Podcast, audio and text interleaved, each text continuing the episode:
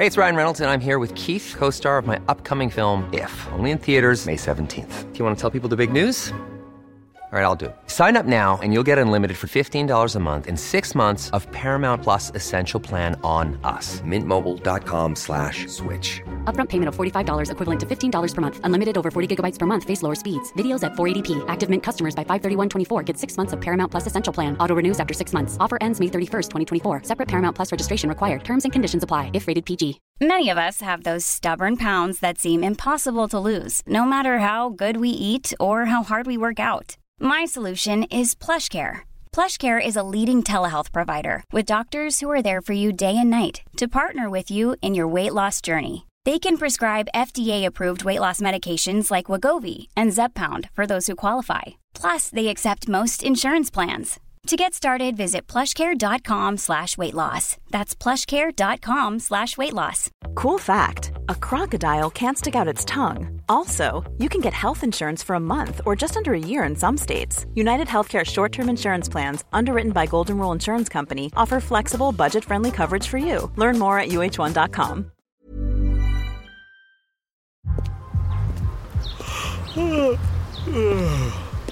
The only thing better than grinding all night for your side hustle is your roommate picking you up with Mickey D's breakfast. The perfect pickup deal. There's a deal for every morning at McDonald's. Right now, taste breakfast perfection when you get a warm and savory sausage McMuffin with egg for just $2.50. Price and participation may vary. Cannot be combined with combo meal.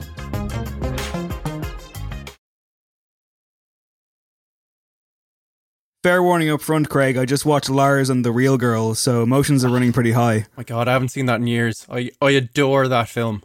I, I probably haven't seen it in years because so I know I will be reduced to absolute tears. oh my God! Oh, yeah, the dancing probably, to talking Go on. heads. Ah, There's just so much, so, so many layers in that movie. Ryan Gosling movie for anyone who hasn't seen it before. Uh, so affecting, and yeah, those last ten minutes, I was just like, for fuck's sake, this is this is too much. So what I'm saying is, Craig, I think in terms of his, you're gonna have to Yeah, carry go on. this episode, basically. no problem for for Ryan Gosling, for you, David, anything. But don't let me get in the way of you about to gush all over young Ryan. There, I feel like that's what you're about to do.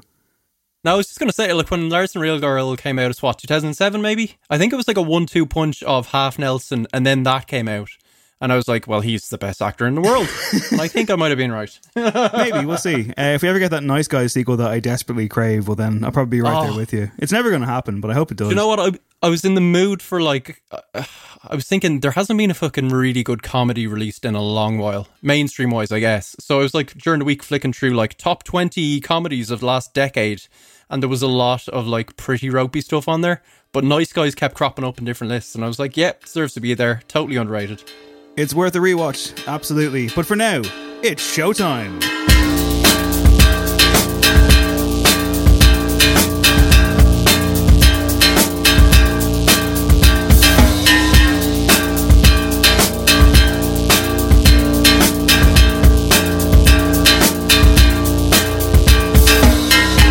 My name is Dave Hanratty, and there will be no encore. Welcome to episode 225 of the No Encore Music Podcast on the Head Stuff Podcast Network. It's a, I guess, summery-ish autumn day out there. Craig, how you doing? Are we into autumn? Apparently so. People have this whole August is autumn thing. Yeah. But uh, you know, the American thing is rid- ridiculous the other way. It's I think June twenty second to September twentieth is summer. That that's like becoming standardized on the internet. Doesn't I'm make any just like sense. what? Like, I guess if you're in New. York, like the middle of September is still like gorgeous, but yeah, I'm not really on board. I w- it was it was very summery this morning. I was out the back, um, meditating before work. Some seagulls flew overhead, squawking, and I was just like, "Oh, Dublin!" It just reminded me of Dublin as I sat in Kildare.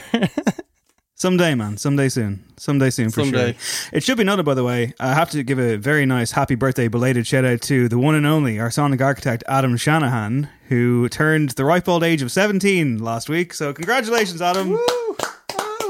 Well done.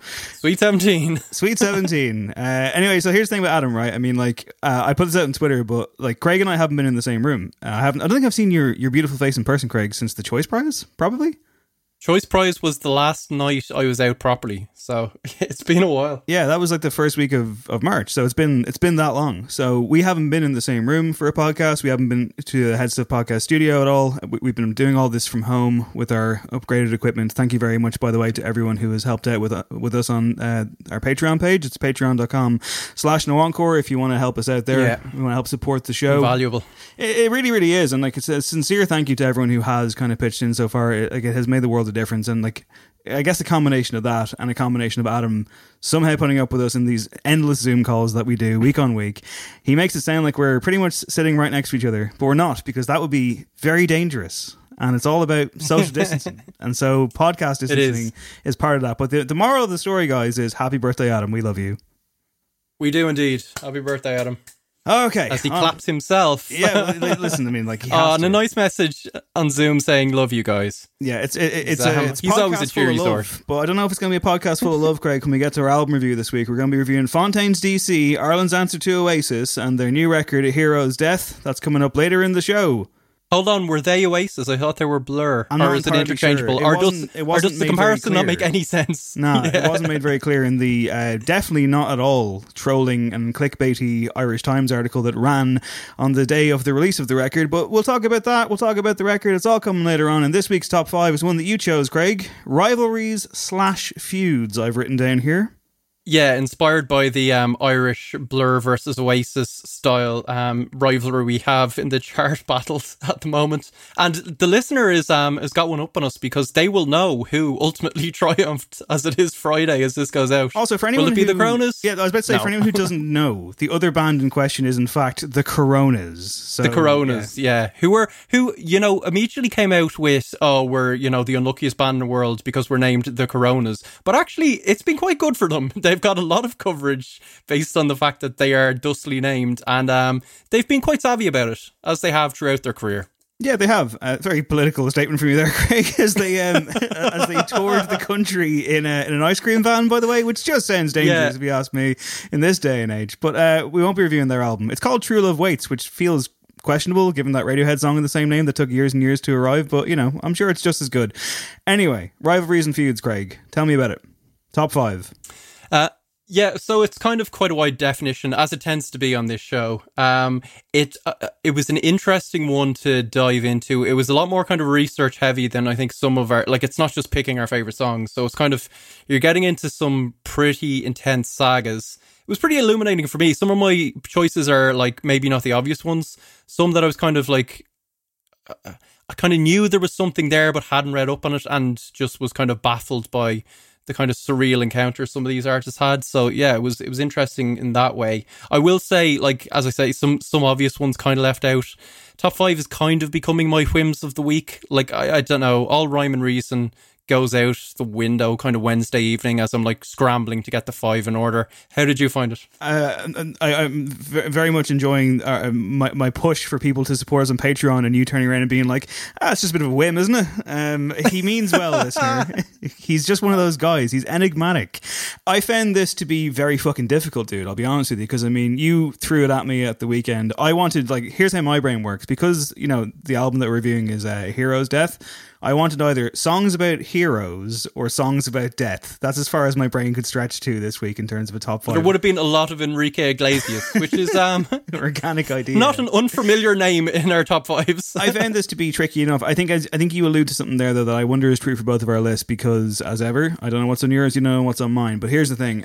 There's Yeah. some very obvious ones, and I wanted to steer away from those. Some ones that we've talked to death, some ones that are just like. Also, a lot of them can be a bit kind of like I don't know how fair it is to really delve into this one. So, and even like Yeah. even in, terms of like some genre exercises, you could be like, I think you know, like the hip hop genre, for example, like you could fill a top five, but is that fair? You know, so I was I was trying to be a bit broad with it, and I was also trying to be a bit broad with the Cool. concept as well. So we'll see how it goes. Uh, that's later in the show. I'm looking forward to getting into that one. Uh, there'll be a brand new episode of No Popcorn arriving in a few days' time as well. An episode all about Netflix Excellent. classic Eurovision. So you've got a couple of days after this podcast comes out before that one lands. It gives you time to go and watch the film. Not necessarily a recommend for the film, more of a recommend for the show itself. So that's coming in the next few days. And as noted one more time, patreon.com slash no encore if you want to throw us some sweet, sweet money. Uh, Craigo, you've uh, dominated the news Yes. section this week in that you've put most of it together. So why don't you kick us off? Let's start with a very tabloidy story, which I kind of dig. Um, it's a bit of a dig at a man that is beloved um, around these parts. It's Gary Barlow. Um, he seems like a lovely bloke, although he is one of the most famous um, musical Tories out there, which kind of I don't know, puts a weird slant on things. And this doesn't paint him in a brilliant light, although I will say it's a kind of mirror article, and I think they're looking for a bit of sensational, you know, some details there that aren't quite there. Doesn't Gary Barlow has been like battling mirror. Seems odd. has been battling bat lovers, those pesky con- conservationists, Dave. Um, he's won this case now uh, over plans to demolish part of a six million pound mansion uh, in order to house his fleet of posh cars. There's a little red top getting in there for you. There's also the use of um, unironic use of the word bod in there somewhere, which is hilarious. Uh, he was granted planning permission to take down an area of his huge Cotswolds home, uh, despite opposition from animal rights activists over bats. So basically, people that were against his plans um, were claiming that his property could be home to rare species of bats, as well as great crested newts, which I'm sure you're familiar with, Dave. Of course, yeah. Um, and their of habitats are, like, is- protected is under consumed law. by the creature. Is it a creature? Yeah, yeah, it's a creature of some sort. Uh, he's trying to build a plush garage to shelter his many luxury cars. There it is again. including a hundred, a hundred thousand pound Range Rover. Wow! Oh, he's got a black cab as well, apparently, which he uses to get in and out of London. Avoid those congestion charges. He really is a Tory, actually, isn't he? it's like fucking hell. He seems so nice. I feel like Um, um, yeah. I feel like you know, as with every tabloid story, yeah, there's a certain level of elasticity to some of these uh, crimes, I suppose. Also, I gotta feel like in, in 2020, he picked a good year to go up against bats, didn't he? I feel like you know, like like anti-bat propaganda is quite strong these days for reasons that should be fairly well established by now. Um, yeah, this this seems like a like an open and shut case for the man, and ultimately, you know, like do I do I do I care what what Gary Barlow does so long as he's paying his taxes? Is he paying his taxes? Isn't that an accusation? I don't know. Hopefully, he is. Oh, that might be a story for another We're not day. about to allege anything on Mir- this show. mirror journalists, get on it. As far as I'm Um, concerned, anyone who has written uh, "Patience and Rule the World" gets a free pass. and not, back for not good. on taxes though. Listen, the, the hits keep coming. he can live whatever lifestyle he wants. It's it, it is a kind of open and shut case. Uh, but the local council have um, kind of said, listen, I know it's COVID times, but not all bats. So they granted a permission, but um, Barlow will have to install at least one bat box and a bird nesting feature in the new structure, which is it's it's good news all round, right? For pop stars, for conservationists, and for you know trodden upon animals. And also uh, tabloid hit pieces for sure. You know, like let's not forget the real winners here. I mean, I guess there is an interesting kind of you know battle between music and media at all times. That could have been a top five all of its own, but instead we'll press on with the news. Craig Paul McCartney's given out a man who's usually full of just joy and you know good cheer. What could possibly be bothering him? It's Las Vegas residencies. He's he's really being like I I very much enjoy Paul McCartney when he's in totally like dismissive mode, particularly like dismissive of his peers mode. Um, so he he's he's um he's been talking to GQ. It's this new extensive feature with the Beatles icon. Um, and he's dismissed the idea of going on a, a Vegas residency. He said Vegas is where you go to die, which I think we've probably said um, in more charitable ways on this show before, but it always seems like a bit of a cynical move, a bit of an easy ride, and it's totally like at least a retirement plan. Um, but, you know, inadvertently or maybe advertently, he's taken shots at the likes of Elton John, loads of his contemporaries that have done these Vegas residencies. He says uh, it's something he's been trying to avoid his whole life. Nothing attracts um, the idea to him. Um, Vegas is where you go to die, isn't it? It's the Elephant's Graveyard. Uh, he was also talking about Bruce Springsteen's like very well received um, Broadway show, and saying, "Yeah, I'm not really sold on that idea either. Um, some people would like me to do it. As they say, I've got plenty of stories and plenty of songs. One of the things that's holding me back at the moment is that Bruce has just done it, and then he kind of admits that." Yeah, like I do a kind of solo bit in the middle of my show anyway, and it's a lot of work, and you kind of have to chat, and it's yeah, I'm not doing that for an entire show. So I I like this side of McCartney. Like as you say, he's like always kind of sunny and light. There's a bit of bite to him, which is usually the more interesting kind of funny side, and uh, yeah, that's what we're seeing here. Yeah, it's a slap in the face to the likes of Britney Spears and, of course, Matt Goss of Bros fame, who has spent many of the last couple of decades, I guess, performing in a Vegas residency in which people have compared him to a modern day Frank Sinatra. For more on that, by the way, go check out our No Popcorn episode on Bros after the screaming stops. And if you've never seen that documentary, you really got to check it out. Have you seen it yet? It's fucking amazing. Yeah, it's sensational. I checked it out recently enough. Um, it's something else. You know, there was a, a Spandau Ballet version, like a mockumentary done, which is like a piss take, and I'm like, I'm just like, it's one of those. It's like um parodying Trump. It's like it's totally redundant. There's no point. It's not going to be funnier when you script it. Um, so jog on, Spandau Ballet. Absolutely, but no, it's much better when you let things happen naturally. Uh, and I guess you know, like you know, you raise a point there, Craig. You talk about you know whether it's a documentary or whether it's a reality show in which things can be scripted. Were you a fan of the Osbournes back in the day? I want to say the early two thousands. I mean, yeah, a fan is probably a stretch. I do remember being in like I think it was my first year of secondary school when it was like debuting, and there was quite uh, there was a big level of like anticipation around it, as far as I recall. It just seemed like a kind of crazy idea for a show. It was kind of funny in parts, maybe. You know, like the trailers were good. I don't. I can't say I was a huge fan, but I mean, it was a, an enormous success um, for everyone involved. Uh, not involved was Ozzy's eldest daughter, Amy, um, which kind of it was wasn't really you know much of a secret that she decided, that, hey, I don't want to have my entire life be put on display. Um, with these crazy bunch of people I call my family, I always kind of respected her for it. Um, and she's just been talking to um, a New York radio station. She's a musician now, which I did not realize. Maybe if she'd been on the show, we'd be more familiar with her musical career. Although it didn't really help Kelly. Um, but yeah, she's just been saying and um, for me personally, um, for who I was, as far as morally, um, I had to give myself the chance to actually develop into a human being, as opposed to just being remembered for being a teenager.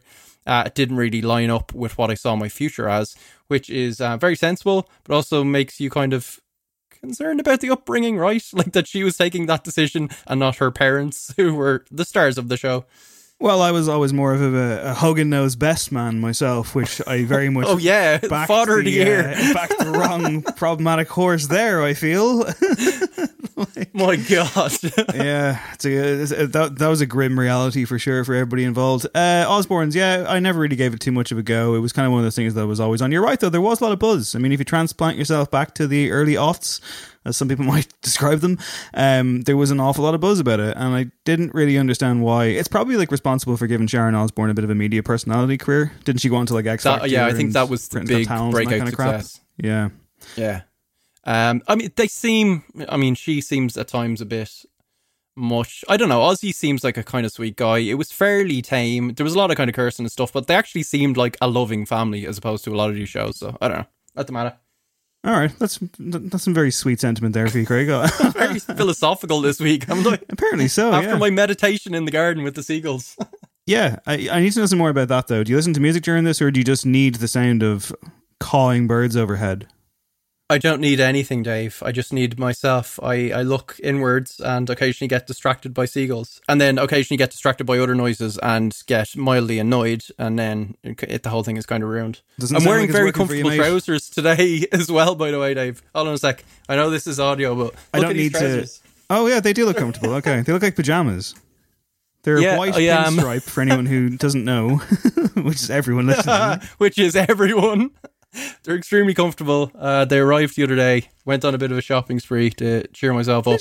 Got a new That's suit, which nice. I probably won't wear till September. Why do you Why do you detail this entire shopping spree? I, I want to know. I want to know what's in this. Um, well, it was a sixty percent off sale. Um, so uh, of course I stumbled across it like two hours before the deadline. So I panicked and then like impulse bought stuff I didn't need. Um, I've got a, a kind of top suit, and I'm also bringing back once once this is all over. I am definitely bringing back double breasted suits. I've got a darker suit. I think is it's working. It's not too eighties. Um, we'll see. I don't know. I could still send it all back. Maybe I should send it all back. I feel like not only is this not suit weather, but are you wearing like a suit around the fucking house? I mean, you're you're working from home, right?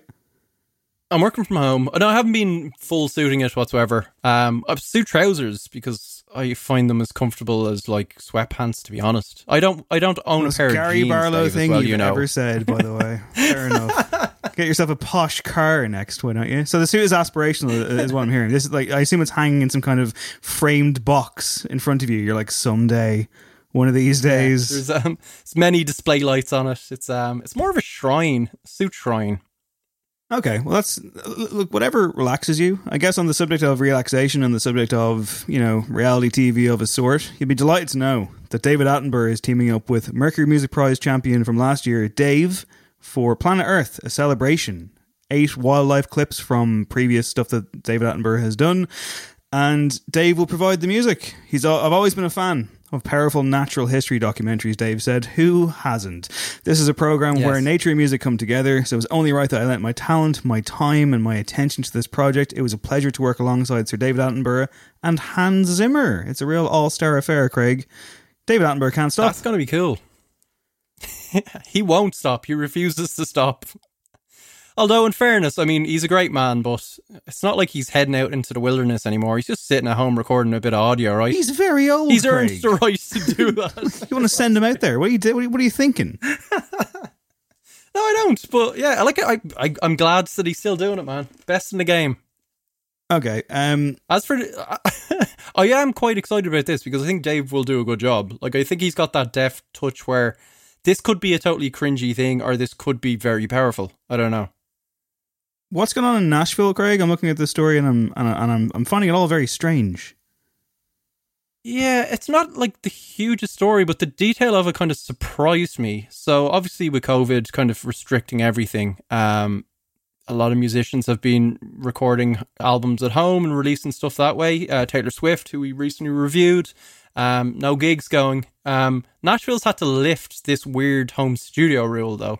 Um, apparently in Nashville, which is I guess country music city, capital of the world. Um, you can't you can't record at home, or certainly you can't um, record um, under certain restrictions, or if it's being kind of you know if it's if it's paid for and all that kind of stuff. If, if it's like official studio business, I guess because it's such an industry that they don't want the kind of powerhouse studios to be hit. They've lifted these restrictions now. So people can actually get on with kind of um, you know creating music and stuff. There's a new bill in place now. Um, apparently it says the original regulations created a hardship on residents seeking additional income to survive in a city with skyrocketing costs of living. Um, and yeah, there's some kind of stipulations around noise levels when exactly you can record and stuff. Maybe it's a lot more to do with that and the fact that these could be in residential areas. But it does seem like it's it was put in place to kind of protect big studios, um, labels and stuff, and keep that kind of industry chugging along as is. But it seems like a weird thing, right? To not be able to record at home in the fucking country music capital of the world. Sounds to me, Craig, like an endless array of political red tape. Now, as noted at the top of the show, No Encore is indeed part of the Head Stuff Podcast Network family. Given that 2020 is in such a state of disarray, to the extent that governmental bodies feel just as clueless as the rest of us, you might be wondering. Is there a decent politics podcast knocking around? One that drills down into the potential political precariousness and ramifications concerning everything from millennials to UFOs to possibly country music based home studio recordings or the right to not do it? I don't know. The answer is, Is resounding yes.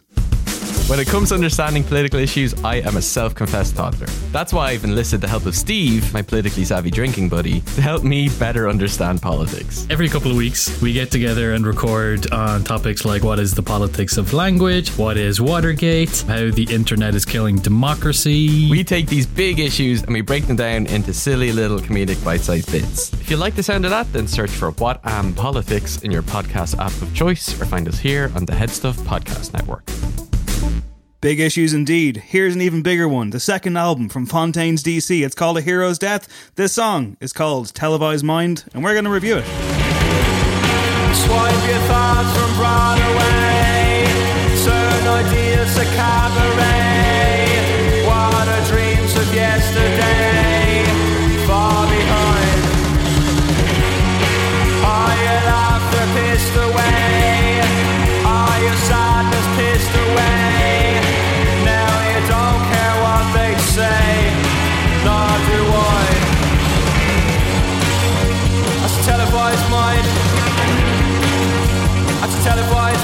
That was Televised Mind, Fontaines DC. Craig Fitzpatrick, what's all that about?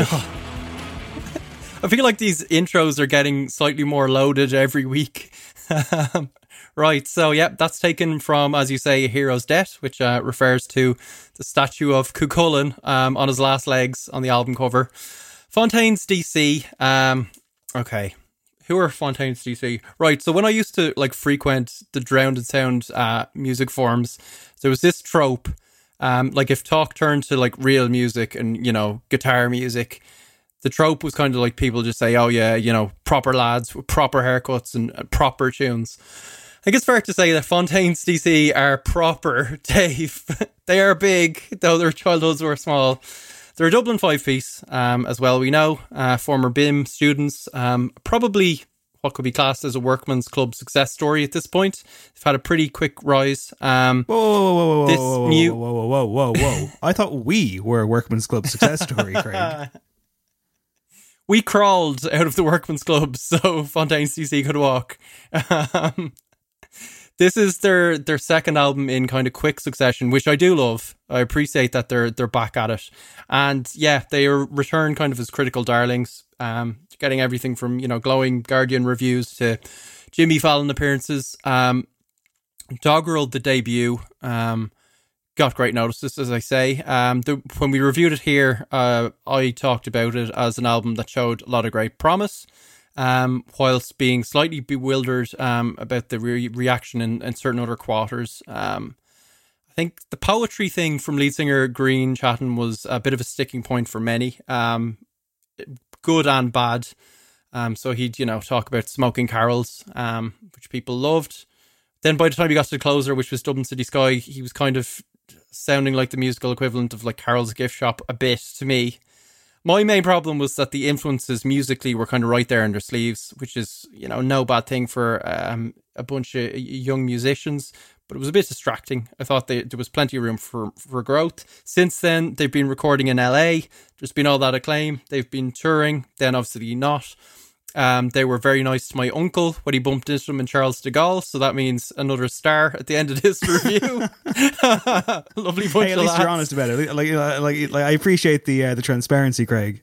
Yeah, and you know the new interviews have like the Guardian one. I think it's the Guardian. Uh, Mark Beaumont, anyway, um, opens up his his interview by saying, you know, Grian's looking out across North Dublin towards the tranquility of the Irish Sea, and then Grian's first quote is about how if you can find the horizon, you can, you know, you eas- easily get a sense of freedom, and it's like pure Bonoisms, um, which is kind of like the territory he's creeping into a little bit. Um, David, were you swept up at second time of asking? I wasn't, no, uh, and I've been a bit of a critic of this band for sure. Yeah. Um, but I should temper my wisdom, I guess, uh, by, by, qui- by quickly adding that um, this record is a, a, a definite improvement on Dogrel. It's a much better album, I think. Uh, in a lot of ways, and one of those ways is it sounds better. If it's if you let this album run into the previous record, you can hear it straight away. And I think with that, I think with that one, as far as I'm aware, there was like a fairly rushed-ish recording process, and so maybe time and money was against them, um, despite their big proclamations of how big they were going to be. Uh, essentially, like you know, you can hear on those songs like how thin the vocals sound in particular. Whereas on this one, everything sounds really fucking nice. Everything sounds very well put together and very well crafted. The drumming is gorgeous throughout. Um, and a lot of the times, when the drums and the guitars get to just kind of go off on their little wanders together, um, it gets into horrors territory, which I obviously approve of quite greatly. Um, the vocals sound better. He sounds better. Um, so on the whole, everything sounds better. It sounds more cohesive as an album. I think that there's patience here and there's some good dexterity.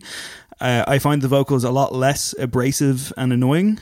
Um, so on on paper, and listen, musicality has never really been in doubt. These guys are clearly very talented musicians. It's what they do with it that you may or may not like. For me, the vocals have always been the big sticking point that really I can't quite get into them.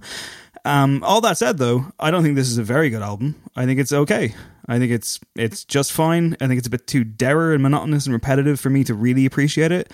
Um, I don't fully buy Grian's caterwauling about you know. Uh, oh, the fans were really going to test them on this one, and I don't know if they're gonna if they're gonna be on board with this. I guess we're gonna find out. It's it's not that much of an acid test. Um, it's just there's not as many kind of straight up bangers, quote unquote. I suppose.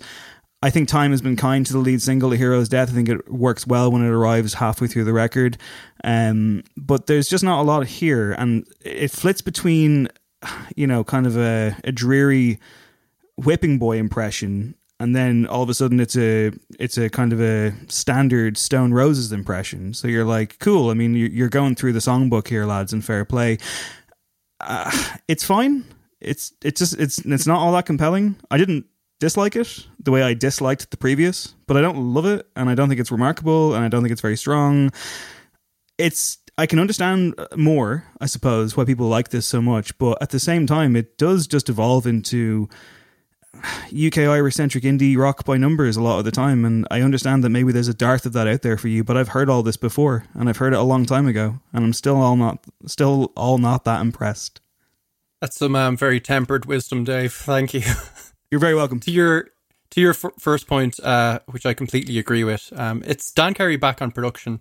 I guess they had more time this time around because it is very coherent sonically, uh, lush in places. There's a richness and kind of depth that is new uh, from the kind of synths, the strings, um, really deliberate pacing on some of the ballads. Um, yeah, Whipping Boy is a good shout. You know, Virgin Prunes as well. There's like in, in spots this, it can be quite gloomy and dour, but when it's working, it's got this kind of like narcotic, like faded opulence to it. Uh, it's pretty well sequenced as well. Um, uh, when the title track arrives, it kind of in context, it works a whole lot better. Um, it's a total kind of change of tone and pace, and yeah, that works for me. And Grian is doing kind of interesting things at times and in spots here. Um, so he's, you know, on some of the highlights, he's a bit like a kind of an early Morrissey, like wandering off melody. It's more than a few kind of uh, golden brown esque, like fade outs, um, very kind of 80s sounding stuff. Early Smiths, I got a good bit of, you know, Morrissey deep cuts. I was thinking how much Morrissey loves Damien Dempsey. Um, just kind of is a huge fan of his point of view and his voice. And, you know, com- a lot of these songs combined with that voice are maybe Morrissey's Wet Dream then because it's like Smiths fronted by a Damien Dempsey type. Sorry for conjuring up images of a Morrissey Wet Dream, but um yeah, when it works, it works. If you're being uncharitable, the voice does is a sticking point for me at, at times.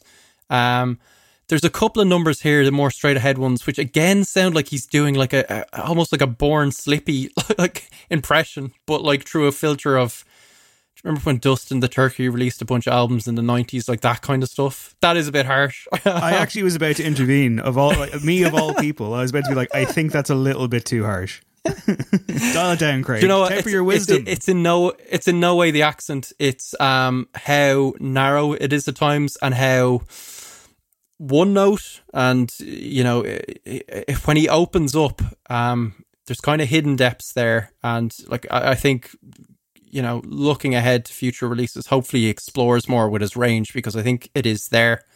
Um, and I think he is kind of central to their appeal. I get it. Like we talked about Bleeding Heart Pigeons album, another, you know, um, notable Irish release from this year in terms of guitar rock.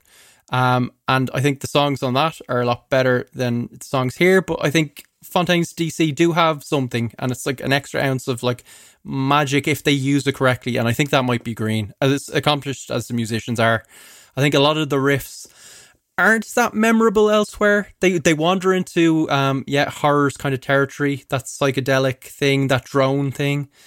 But sometimes I wish they had a bit more teeth to them. Other times when they're straight ahead, it's kind of like a Protomartyr thing, but not quite. They never quite push it far enough, so it's it's all a bit middling. Um, the opening trio, for example, just don't quite work for me at all. I think they're very one pace. Um, things really pick up in the middle section. Um, I went on a, a canal run during the week with this as we were entering that section. And as I like was avoiding puddles along the old Royal Canal, which is like a Fontaines lyric, I was like, "Yeah, this is working." Like you said, came on, and I was like, "Yep, this is one of the more accomplished things they've done." The Whipping Boy, um, kind of uh, comparisons were in full force. Um, oh, such a spring, I think, is a lovely melody. Did you enjoy that bit- melody, Craig? Did you enjoy the guitar riff? That is essentially the exact same guitar riff as "Nothing Else Matters" by Metallica. Oh, it is, isn't it? That descending thing. Yeah, Just the way it kind starts, of is. like yeah, those chords. Yeah, yeah. It's and you know he's down at the Docklands and they're drinking American wine. It's it's all a bit that, um, but it works for me. And then the juxtaposition with the title track, totally on board. Um, living in America, like a lot of the songs are like them on tour, and you know looking for things to write about, given the kind of whirlwind that's happened around them the last year or so. I like that musically. I like the way his voice kind of dips down there and it becomes like this bed of like didgeridoo sounds almost. It's kind of fun. It sounds it, that kind of cribs from All the Small Things by Blink, which totally works. Um, I was not born is more of the kind of straight ahead, just in, instant skip stuff for me. It, it like as much as they've like really interesting, you know, horrors influences, Brian Jonestown Massacre, um, more ambitious stuff. That sounded like an Oasis kind of Lou Reed ripoff, like Mucky Fingers. Do you remember that song on Don't Believe the, the Truth or whatever? It's just nah, instant skip. The last two tracks, I think, are the best, where they get a bit more experimental. And some of those Beach Boys influences, which they talked about, or they were kind of bigging up when they were in LA, um, actually start to seep through. I thought Sonny, um, Sonny was kind of lyrically quite accomplished, um, a bit experimental. It sounded like something that they would finesse and come up with a better, better version of in the future. And then I think that was the next song, No, which is probably it's a it's a serious song. It's it's probably the one time they've sounded like the band I've been reading about. Um, I think it's a pep talk to like one of Grian's family members.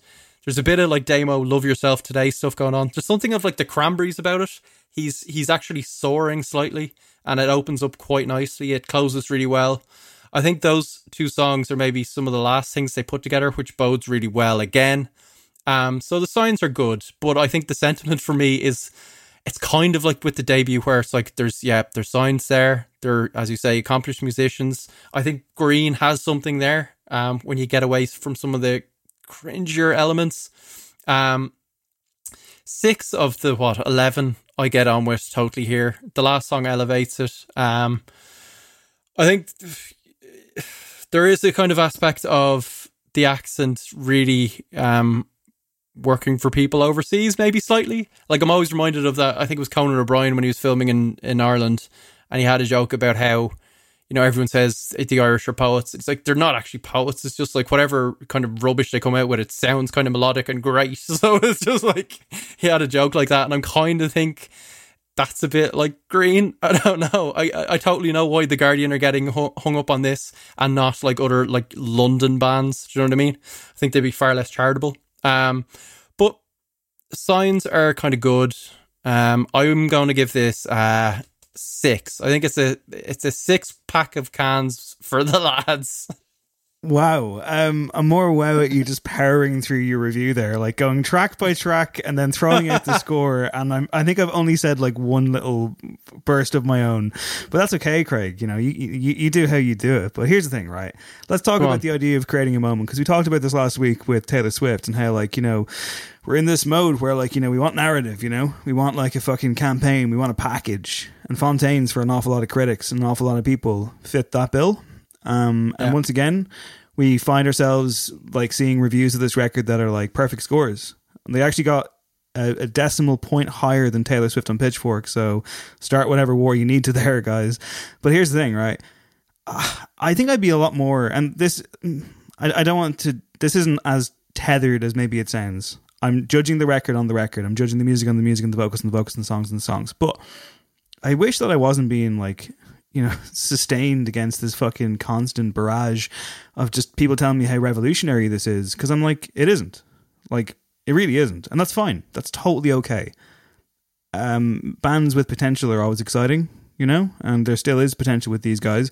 Stop talking like they're the fucking finished article. Stop telling me that this album is great when you've heard it twice. Stop telling me that it's fucking perfect when it clearly isn't. Stop telling me that they're like the, the saviors of rock and roll when they're not even a rock and roll band. I mean, like, I just am bored, so bored by this fucking advertising campaign that goes on around them. And it, I I think it actually affects them to their detriment if that's the stance that you're on but of course it's doing wonders for their you know their fucking their column inches and i'm sure the sales you know apparently it's like it's on course to possibly be um ireland's first number one album in the uk since uh, actually last year but before that it was like 20 years Yeah. so Did you see the latest with that? It's um, Taylor Swift get involved, yeah. Yeah, Taylor Swift is um, rush releasing physical CD copies of the album in the hopes of like kind of her. nabbing it. Wouldn't be yeah, like her. So uh, in that battle, Fontaines all the way. Wants an Irish success story. Um, so yeah, we'll, Well, see. listen, I, guess you'll want- know as you I- listen.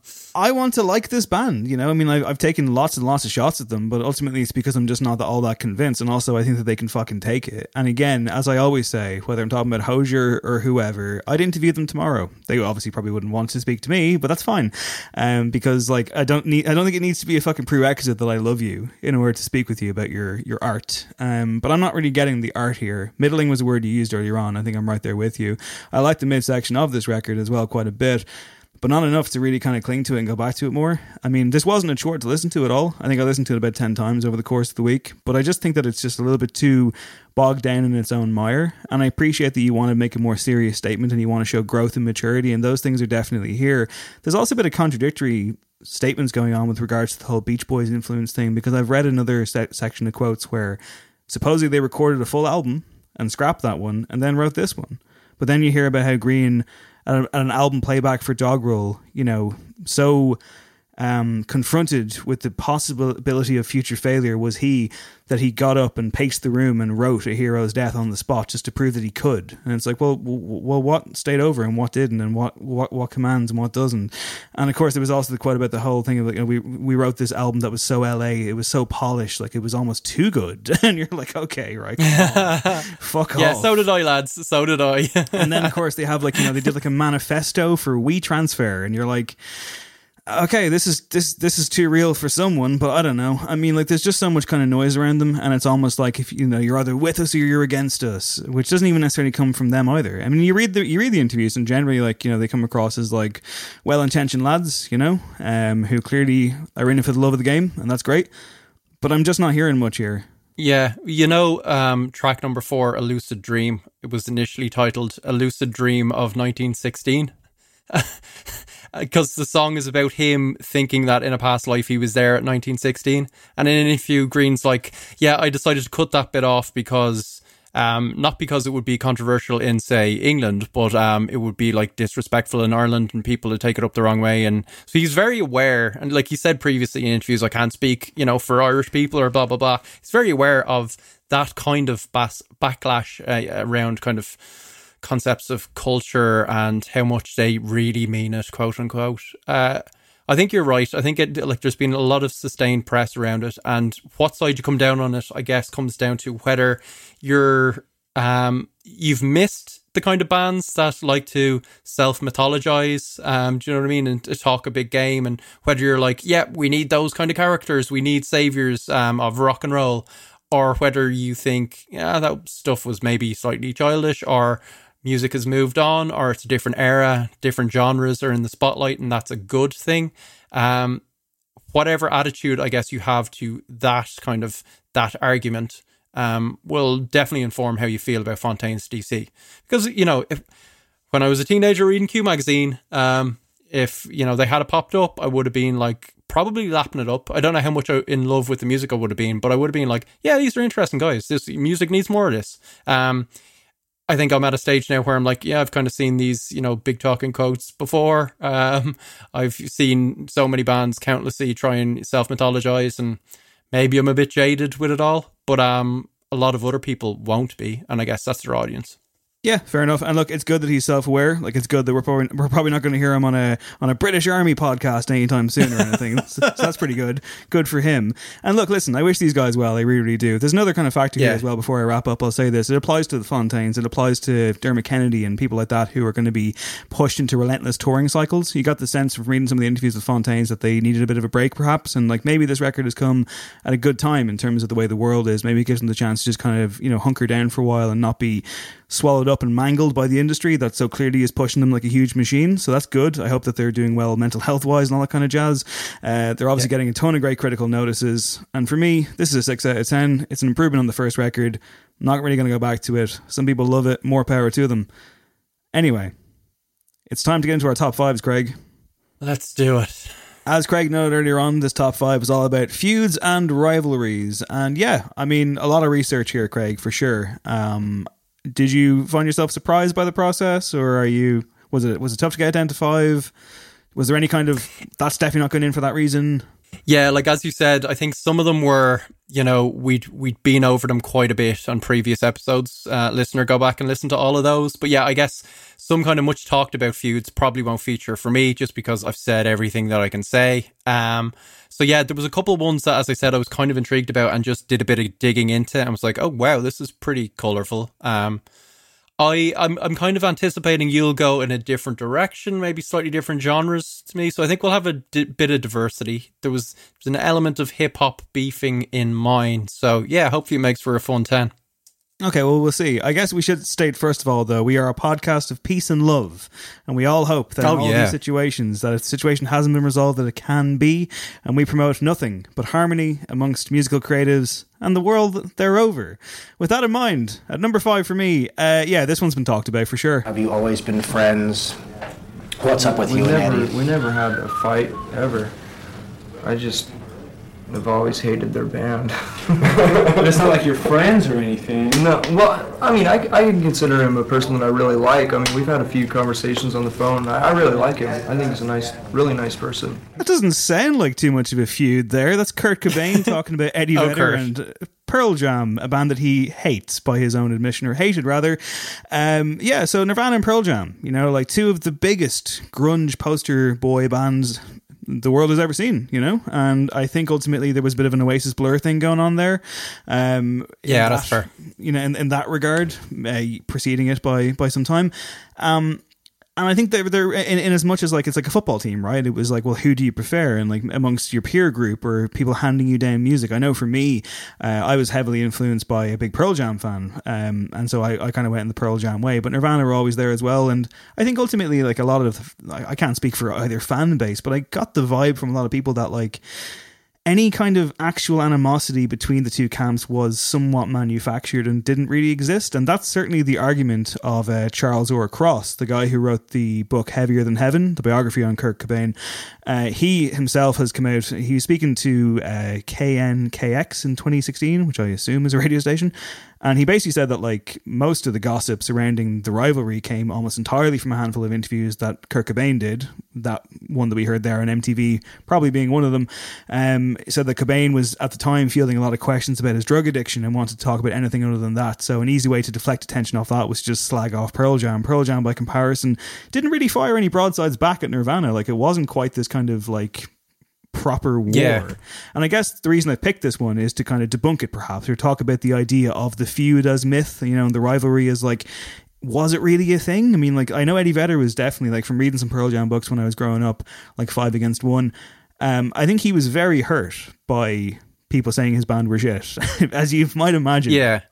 Like you say, you were a kind of Pearl Jam fan uh, first and foremost. I was Nirvana all the way, but I always kind of felt sorry for Eddie in this one. It was very one sided. Um, it was friendly enough to the extent that Kurt was purely slagging off the music, and also a lot of the time he was on his, you know, oh, you're selling out, man, kind of trip, which I think he got totally caught up on to a, a very damaging extent for him personally. Um, but Eddie, yeah, like uh, we've ta- I think we talked about it previously where I felt then Eddie nearly everything he was doing creatively thereafter um, was almost a reaction to the criticism of Kurt. That's maybe putting too much weight on Kurt, but it it seemed like he was willfully kind kind of going left field. Pearl Jam were enormous. I, I feel like Ten sold way more records than even Nevermind. Right? It was it was gargantuan as an album, and quite quickly Pearl Jam, you know, after Nirvana had sadly dissolved and went off their own kind of route, got increasingly experimental. Probably got to a point where if Kurt was still around, he would have dug some of the later stuff. Um, and yeah, it seemed like a kind of a creative rivalry. They were both huge, leading a movement, both from that kind of uh, northwest coast. Um, and yeah, like it didn't have that horrible bitterness of like Kurt and Axl Rose. Axl Rose said totally scummy things about Kurt Cobain, and you had the whole kind of I think it was the MTV Awards where Dave Grohl was going "Hi Axl" at the end and blah blah blah, as kind of Guns N' Roses were washed away by the grunge movement. Um, that was just nasty, kind of toxic. With Pearl Jam and Nirvana, it felt like a thing of like, yeah, as you say, Blur and Oasis, where it's the kids are picking sides, which is good. Yeah, I mean, like Kurt Cobain probably didn't help things by by by referring to Pearl Jam as careerists who were only in it for the money. But as I say, your man Charles Cross. okay, did, maybe it was slightly personal. well, Charles Cross did but he was say ni- that, like, he was a nice guy on the phone. well, yeah, like can you imagine what those conversations were like. And he said he goes, he goes, they, he said that the, the two guys had a relationship. Calling it a friendship would- be a bit of a stretch, but he also maintains that like he looks back to the likes of like the Rolling Stones and the Beatles and how the media have to create things, and people kind of went along with that, and that's where it became. But I will, I- I'll close off this one by saying that obviously, like post Kurt Cobain's tragic death, Eddie Vedder was interviewed in Melody Maker uh, in 1994, and he was asked about his relationship really with Kurt Cobain, and he said there was a lot of stuff that got said, but none of that really matters. I'd like to think that he may have had second thoughts about some of the things that he did say. I mean, you know, there's a person that we both knew who told me that Kurt asked about me a lot, picked their brains about me. This person who knew both of us, I thought that was cool. It made me feel good because so much bullshit was getting written about us, and we talked. We talked a couple of times, and one time he told me flat out, delivered me a whole paragraph on the respect he had for what I did, and he realized that it was pure. Uh, this was at the MTV Awards. Tears in Heaven was playing in the background. We were slow dancing. I remember going out surfing the next morning, remembering how good that moment felt, and thinking, fuck, man, if only we hadn't been so afraid of each other, because we were going through so much of the same shit. If only we talked, maybe we could have helped each other. So, you know, it's an interesting kind of bittersweet thing. And I think that there is a lot in there. I, I do agree with you. I do think that Eddie Vedder took the criticism so strong because Eddie Vedder, I think, really wanted Pearl Jam to be perceived as cool and counterculture and anti-establishment. And they were those things to a degree but they definitely attracted a lot of kind of i guess more conventional following i suppose. And i think that that probably stuck in his craw because like across the way there was Kurt Cobain you know like the fucking icon in a different way a much more punk figure that he knew he could probably never be. And then of course for that to split down the middle and the way it went uh, has probably haunted him his whole life. But you know it's an interesting one you know? It's like me and Yeah, you yeah, craig you know? friends some days you know who knows the next Which one's which? So Oh, I'm Save Eddie for another podcast. oh, what? Yeah, I'm I'm, I'm a God, square. Bode well know? for me. You got better hair. We know that's not true. All right, my number five is um going back to the eighties. This is two artists that were yeah in the same kind of boat career wise uh, as well. Um, they did come face to face quite often, as it turned out. When I dug into this, it didn't go so well though. Um, the one thing it definitely didn't end well um for either, sadly. Um, but here's one kind of good thing that came out of it years later. Um, one of the artists covering the other, um, and it's also a guilt-free way to listen to a classic now.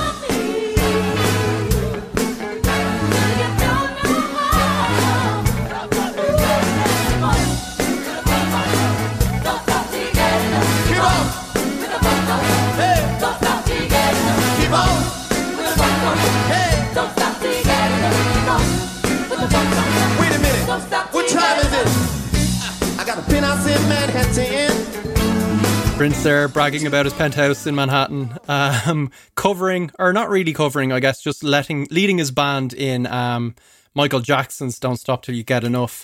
Obviously, Michael Jackson and Prince, two huge cultural forces, um, megastars of 80s pop and beyond, um, huge figures in African American culture. Um, but they felt like quite alien to each other, right? And there was never much kind of said about the two of them crossing paths.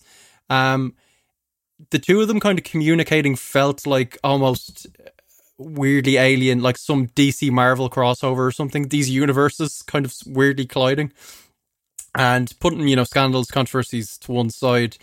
When, you know, they had quite similar careers at a certain point. Um, Michael Jackson, obviously, child star, um, famous from a young age, and then enormous Prince, who started with a big hit, then kind of went underground and started competing with Michael, I guess, around Purple Rain time. There was rumors of like a conflict and sniping for years. Then uh, a tape of Michael Jackson um, around about 88 um, surfaced a couple of years ago um, for this. I think it was interviews for um, an autobiography or a ghostwritten autobiography of Michael called Moonwalker. Um, and he was basically giving out about Prince and saying, I've proved myself since I was real little. It's not fair. He feels like I'm his opponent. I hope he changes because, boy, he's going to get hurt. I don't like to be compared to Prince. He's one of the rudest people I've ever met, and he's mean and nasty to my family. And when you look into it, there was a number of encounters that just kind of get more and more bizarre. So it started with um, a James Brown gig in 1983 where um, both Michael Jackson and Prince were in attendance. Michael Jackson, biggest star in the world. Prince just about to really strike big. Um, Michael Jackson was on stage with James Brown, right? And Michael Jackson whispers in Brown's ear, um, according to Quincy Jones, who of course is always a great source. Uh, Michael was saying, "Call Prince up. I dare him to follow me." And James Brown was like, "What? Who? Who?" After Jackson's third attempt, Brown stepped to the mic and told the crowd that someone named Prince would be joining them. So Prince is like, "Okay." Prince got on stage and started doing like his Hendrix impressions on guitar, took his top off and started dancing, and then tried to lean against a prop lamppost and like collapsed into the crowd. Um, James Brown like rushed to like help him. And Michael Jackson was overheard basically mocking Prince and being like, he's made a fool of himself. He's such a joke. Jesus Christ. According to Quincy, later that night, Prince tried to run over Michael Jackson in his limo. I mean, that's how you respond, great. right? I, I assume the limousine was purple as well. We'll never know who did oh, this. of course, of course. But Quincy um, was like, okay, this can't go on. This is not good for pop um, or the world at large. So we need to bring these two people together. Um, initially, Prince turned down um, appearing on We Are the World, which was a great call by Prince. Um, but then Quincy was like, hey, listen, we'll get him involved in Bad a few years later, right? And he can be in the music video. Do you remember the music video for Bad? It was Michael Yeah, Jackson. Mostly. Yeah, as a kind of street tough, like a dancing street tough, facing off against Wesley Snipes. And um, here's Prince to talk a little bit more about what was supposed to happen initially. You know, that Wesley Snipes character, that, that would have been me. now you run that video in your mind.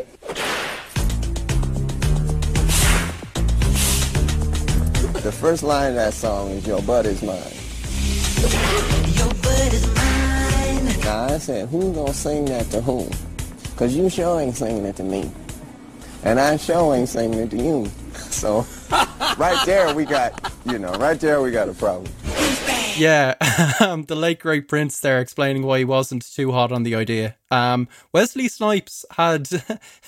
Um, basically, it was you know it was said that they just kind of clashed heads, and uh, Prince was like, "No, I don't like the kind of direction this video is going." Wesley Snipes a couple of years ago said, "Actually, what happened was it was supposed to be Prince.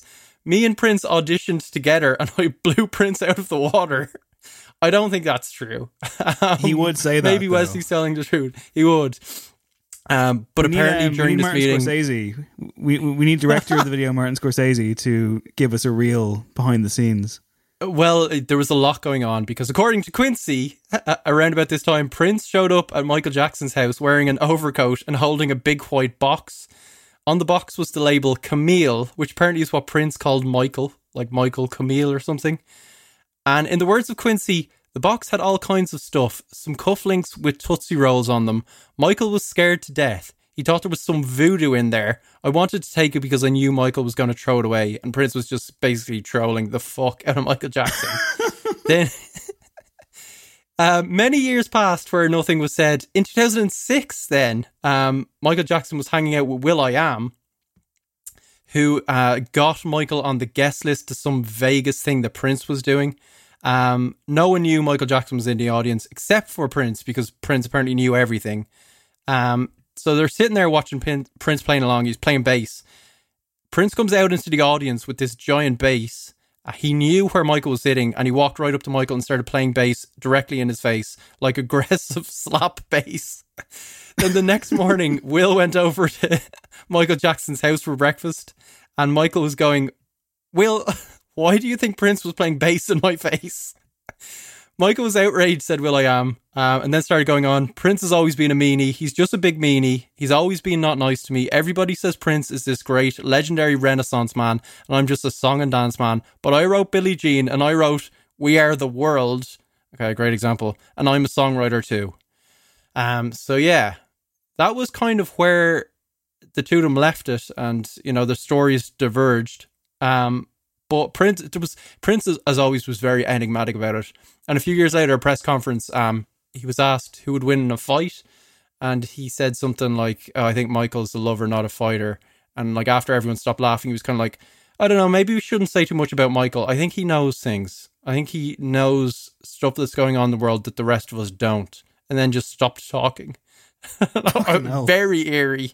But yeah, that's my number five. Probably should have been number one going through all that. Yeah, like like what else you got? Can you imagine Prince coming up to you in the middle of a gig and aggressively playing bass guitar in your face? I mean, uh, on one hand, it's a badge of honor. On another hand, I'm done. I, I figure like my funeral's the next day. Like Yeah. it's over. Well, Oh, yeah, that was, that's that, some that- dark that was magic. epic. Um, that was that, that that was intense and epic, and uh, it's time to pivot now, Craig, to a pop punk band tearing itself apart. Let's take some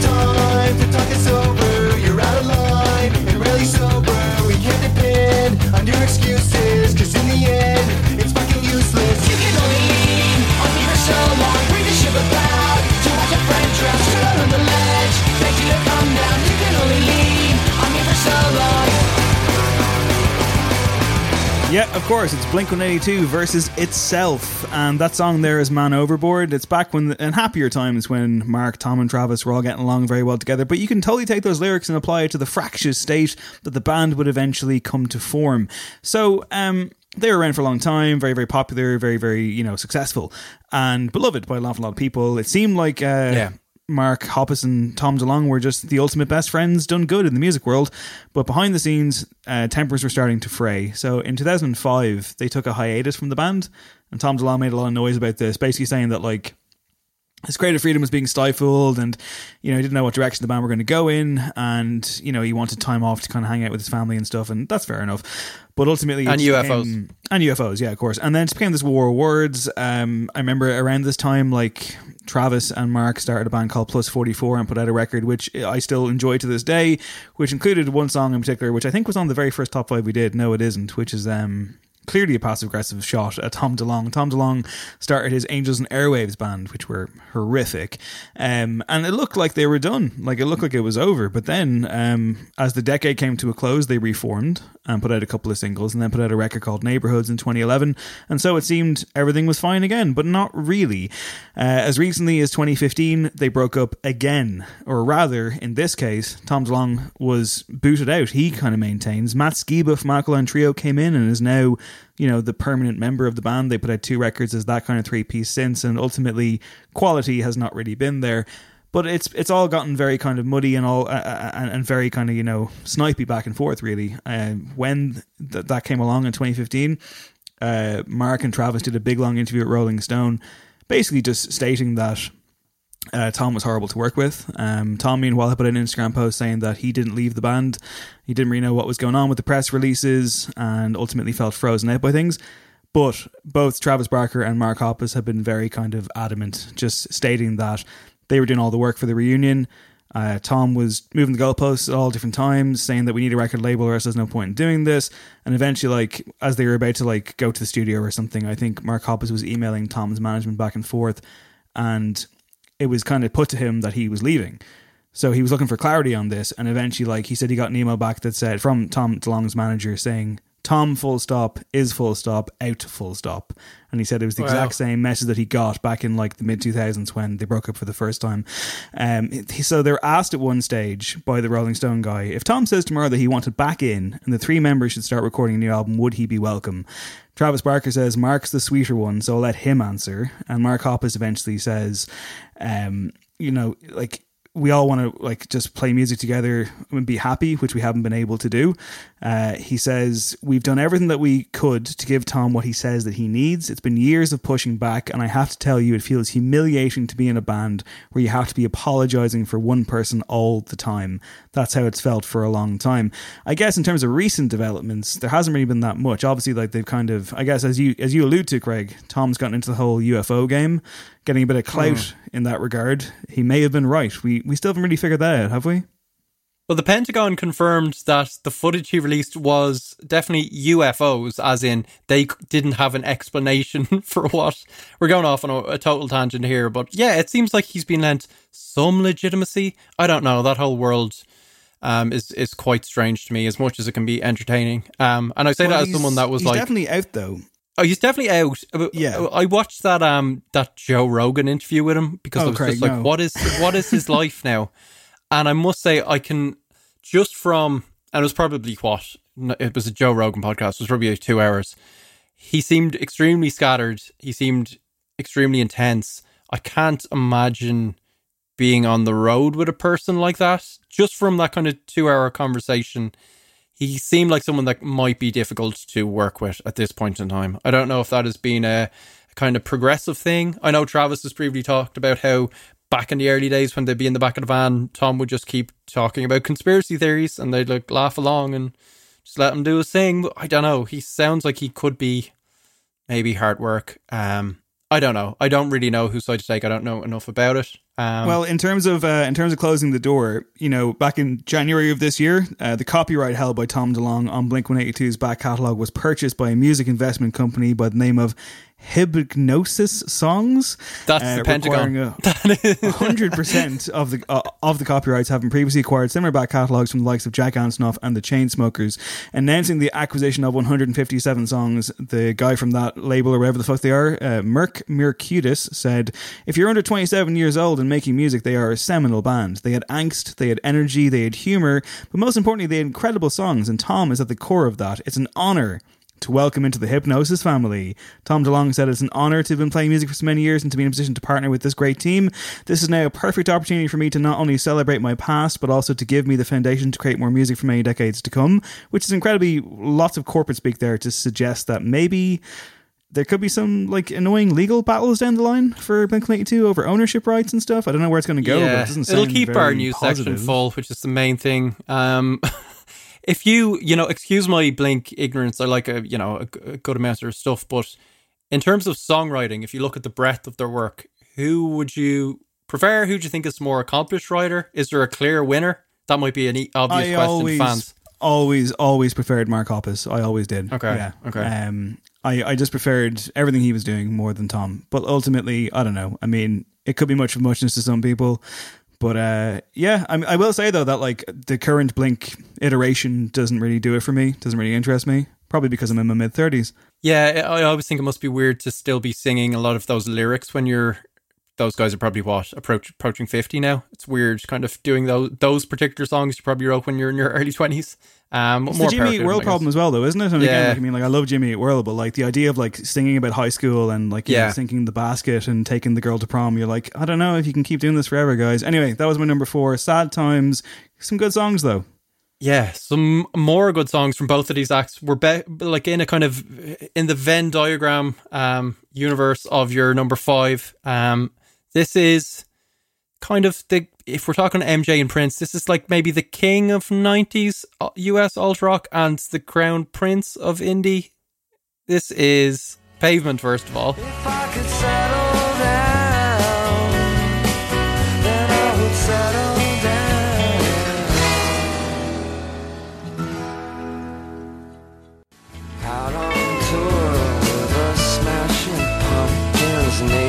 Kids. I, they don't have no function. I don't understand what they mean. I could really give a fuck. Stone Temple Pilots, they're elegant bachelors. Yeah, I was paving there with um, the wonderful Range Life, um, taking a few shots maybe at Smashing Pumpkins. Um, maybe I was being a bit unfair to Billy Corgan by comparing him to Michael Jackson there. Um, but I don't know. Just a tad, yeah. just a tad. Um, this is at the root of this feud between Smashing Pump- Pumpkins and Pavement. The song Range Life from Crooked Rain, Crooked Rain, um, off um, Pavement's 1994 album. Um, so essentially, uh, it should be noted that this is Stephen Malkmus in character. The song apparently is him um, playing a kind of aging 60s hippie that doesn't get like the kind of new bands and how kind of corporate music is getting. Um, Smashing Pumpkins are name checked. Uh, Stone Temple Pilots are name checked. They didn't seem to have any real problems with it. Um, Billy Corgan, of course, was enraged at this slight. Um, and the rumors at the time were that uh, Corgan had Pavement kicked out of Lollapalooza altogether. Uh, there's footage, I think, or there used to be footage online of Pavement playing a Lollapalooza show. And it seemed like maybe it was only a matter of time before they got kicked off because the audience was not very receptive to them. They were essentially hurling rocks at the band as they tried to play. Um, I think uh, you know, they're kind of gamely trying to get through their catchy slacker indie rock, and like a fucking a huge rock hits Malkmus in the chest, and he's just like, okay, just walks off stage. So maybe it wasn't all Corgan. Um, he responded to the accusation in Rolling Stone, of course, in 1995, um, and said that listen, it's just a rumor, had nothing to do with me. And he was asked, well, why do you think um, Pavement might have taken shots at you? And Corgan says, How about let's start with jealousy? There's always been flack we've gotten from certain bands, the Mudhoneys and Pavements of this world, that somehow we cheated our way to the top, that we deceived the public to get where we're at. We have our own level of integrity that we've kept to, and we're not going away. Uh, so yeah, he thinks it's rooted in jealousy. Um, Sorry, can I just Basic- say? Can I just say Yeah. that, like, if, if if if ever the question is put to you, like, where do you think that this this rift occurred? Like, even if you're talking amongst your own family members, a friend, an ex lover, I don't know. The, if you turn around and you go, "How about we start with jealousy?" I mean, like, that is fucking amazing. It's fucking incredible. It's very incredible. so Billy Corgan, I love it. No wonder he went into pro wrestling. Like, it's glorious. Oh what yeah, yeah. kick it off. He he continues like uh, he goes on and on. He says, uh, "I had no problem with pavement. Um, when I met the guys from Nick Cave's band, they said they were told that I tried to kick them off the bill. Uh, I'm totally a Nick Cave fan. That astounded me. Maybe Pavement didn't start the rumor. Maybe it was some industry insider. Blame it on Billy." And he said it's it's like high school all over again. You have the football team, except the football team is the guys in pavement. And they're all patting themselves on the back for how cool they are instead of healthily challenging themselves to greater heights. Which is like and of course, I mean, there. I just love the juxtaposition of both bands because it's so on point. Because of course, Smashing Pumpkins enormous, getting lots of flack from all kind of corners. Um, you know, if Pearl Jam were seen as careerist, my God, Billy Corgan was vilified for wanting to be. He was essentially like the the American Noel Gallagher, right? Where it's like, I want to be the biggest band in the world. I want to change everyone's life. And, you know, uh, success isn't a dirty word kind of thing. And then Pavement are kind of like the most accomplished slackers of all time. They never seemed to look like they cared that much. They kind of sabotaged their own songs and in the process made them better. Malkmus thereafter didn't really say too much about it. He said kind of stuff like snide stuff like um he didn't really get the whole careerist rock and roll lifestyle they had. Um, they put the boot in a bit in, you know, that book, Your Favorite Band is Killing Me. It was pretty big. I haven't read about it, but there's a whole essay that talks about range life and pavement kind of weighed in. Um, it, it quietened down until 2010, um, where Billy kind of ignited things again. I think this was a tweet. Just found out that um, SP is playing with Pavement in Brazil. It's going to be one of those New Orleans type funerals. Again, the wrestling thing is way on point. I say that because they represent the death of the alternative dream, and we follow with the affirmation of life part. And he says, Funny how those who pointed the big finger of sellout are the biggest offenders now. Yawn, they have no love. By the way, we'll be the band up there playing new songs because we have the love.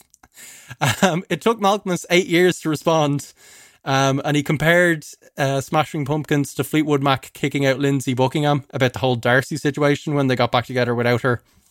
And he said the numbers will be out there. As soon as there's a hint that um, they're not selling well, you'll hear about it. Um, there's a female bass player named Darcy, and she's not going to be on that tour. People are doing uh, or have similar complaints at Fleetwood Mac stuff because the band has already done like three fake reunions, almost reunions, and this is supposed to be. I think they're just playing like their old hits. They're not going to bore us with the new album or whatever. Steve Fuck, Malkmus, who okay. never really has a bad word to say about anyone, um, kind of hates Billy Corgan. yeah.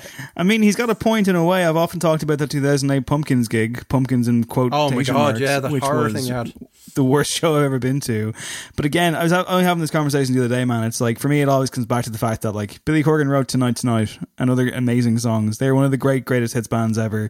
He kind of gets a lifetime pass. You could definitely fill an entire book with Billy Corgan skirmishes over the years, both caused by him and you know wrought upon him uh, again uh, like as with so many characters in the world of music that we always talk about i'm glad he's out there doing things you know i think the world's a better Yeah. place with him in it Definitely, definitely. I agree. all right number three for me I watched people around the world say what a great guitar player Kirk is and what a piece of shit I am, and that I uh, got kicked out of Metallica, and that I wasn't good enough for them, and that I was a loser, and and I've had to deal with that for almost 20 years. And it's, it's a dreadful experience. It's been hard, Lars. It's been hard to watch everything that you guys do and you touch turn to gold and everything I do fucking backfire. And I'm sure there's a lot of people that they would consider my backfire complete success. You know, and, and am I happy being number two? No. You know, you're just now encountering something I've been going through 13, 14 years. I've never had a chance to be able to tell you without talking to Lars, the guy in Metallica. Never talked to my little Danish friend again. You know? That's Dave Mustaine there giving Lars Ulrich an earful uh, on the, some kind of monster documentary about Metallica, which we covered extensively on the second ever episode of No Popcorn. Go back in your feed and look for that if you haven't heard it yet, and if you haven't seen the documentary yet. Again, I find myself recommending it, so I'll try and keep this one a little bit brief because I've talked about Metallica to death at this stage. But for anyone who doesn't know, Dave Mustaine, who would later go on to form Megadeth and backfire to the tune of selling 38 million albums across the world, he was originally in Metallica back in the day before they broke, and he was booted out of the band for drug and alcoholism issues. Uh, he apparently, according to reports, was quite violent. You know, it got out of hand, and he maintains he was given no warning. The band say that they did give him fair warning, and it became this kind of acrimonious war of words for quite some time. As a matter of fact, they put him on a bus apparently back to LA. And on the bus, he wrote down the lyrics to what would become a Megadeth song. So it's all you know. They created it. Metallica, like if, if who's to blame for Megadeth existing? It's Metallica. So thanks, lads. But essentially, like Mustaine uh, cuts a real sad guy figure in the film. The film kind of does him dirty a little bit. There's actually a deleted scene which he goes into more detail, and like there's an element you can understand the sympathy because he talks about um the idea of like how. Lars Ulrich and James Hetfield were like his only real friends. He said all I had was you and James and my mom. And basically, he was a young guy. He knew he was out of control, but he just needed someone to kind of basically like put their arm around his shoulder and help him out a bit. But the lads were like, "Nope, you're too volatile. You're you're done." You can see both sides of the argument, I suppose. Um, again, he talks about the idea of like his success perhaps being or his backfire is being viewed as success. And again, I think I would, mate. Megadeth are one of the most best selling bands out there in the Yeah. metal genre or even outside of it. They've sustained a career over like what, like fucking four decades now at this stage. Uh, it's it's it's going okay for you, but that scene as well. Uh, like they're in this hotel room with Lars and of course Metallica's 40 grand a month therapist sitting in the background having, you know, heart to heart. And essentially like James Hetfield isn't there. So Mustaine's like, this I'm waiting for this day, but it's only half done. And it's like, oh God, this is never gonna end. He talks about as well, he goes, you know, I walk down the street like and like these people throw up their devil horns and they go, Metallica and he goes, and they do that to taunt me. And it's like, what the fuck? like, I mean, what's going on? I appreciate you missed out on being in like the biggest metal band ever, but you know, you did pretty well for yourself, man. You- It Yeah. should be okay. I think I think it's all rosy in the garden these days. I think it's okay, but then maybe I missed something six months ago where someone said something somewhere and it all kicked off again because it, it's one of those ones, you know. Yeah, I mean, I think at that, you know, when you reach that level, it becomes like the narcissism of small differences. And I can kind of understand his human nature that even though he's massively successful, his mates, the band he was in, are just that bit way more successful. Um, obviously, a massively talented dude. Another one that seems like he'd be kind of tough to work with. Um, but yeah, like putting him in Metallica, I don't know, maybe it throws the whole chemistry off, but I, I'd probably have his playing over Kirk's. Uh, good choice. I thought it might be your number one. Okay. I think um, I think yeah. I, if I recall correctly, Craig. Sorry, I, I think the narcissism of small differences is Megadeth's fourth album, if I recall correctly. also, while while we're on the subject, though, I will say uh, here's Lars and James talking about the situation in a much more kind of we've sorted it out, you know, thing a few years later. There was never really that much animosity between me and him. Um, we, I think we forgave each other rather quickly. I've seen him a lot, and and run into each other a lot in the last couple years. Me and him have actually gotten a kind of a cool phone thing. He calls me once in a while and just tells me how he's doing. I have a really a kind of a, a pure thing going and stuff like that. We definitely experienced a lot of cool stuff together that can never be changed and never be done again with the same innocence and virgin territory yeah, that we had covered. Virgin. Lastly, we just know about Dave, but Virgin used loosely. Ah, good, good, good. Well done, lads. Ruining it there. at the Adorable. end. yeah, totally ruining it. Um, All right, my number three actually has a happy ending as well, which is good, I guess. Uh, I'm turning my attention hip hop words. There's a few kind of biggies missing. Um, literally. I, I didn't pick Biggie and Tupac because it just ended so dark and it was very upsetting. And it's been covered quite a lot. 50 Cent was in loads of them, obviously. My favorite's Ja Rule, simply for the detail of um, him apparently, 50 apparently buying like 200 front row tickets to a Ja Rule show so no one would be in it. It's great. but um, their music kind of bores me. So uh, let's go with two absolute greats instead. This is the first takedown. Four albums in ten years, nigga. I could divide that's one every, let's say two. Two of them shits was due. One was nah, the other was Illmatic. That's a one hot album every ten year average, and that's so. Nigga, switch up your flow. Your shit is garbage. But you trying to kick knowledge. Your niggas gonna learn to respect the king. Don't be the next contestant on that summer jam screen because you know who. Yeah, you know what. Well, you know who. Yeah, just keep that between me and you. That was Jay Z in his pomp with the takeover. Incredible Kanye beat there, um, which is, yes, a Doors sample that I actually like. Absolute magic from Kanye there, somehow doing it. But he is dissing um, earlier in the song Prodigy of Mobb Deep. Uh, but more importantly, Nas, of course, um, another kind of New York rival of his. He dedicates 32 bars to Nas, and it's kind of a lot of it is the best kind of diss. It's a very no, no encore kind of diss where he just examines his back catalogue and rates his releases. It's like, yeah, Illmatic, yeah, that's a classic, but like in 10 years, the rest is pretty ropey, dude. Uh, he goes on to say like he used one of Nas's samples because you did it wrong. so like I have to fix it. You're using it wrong, which I love.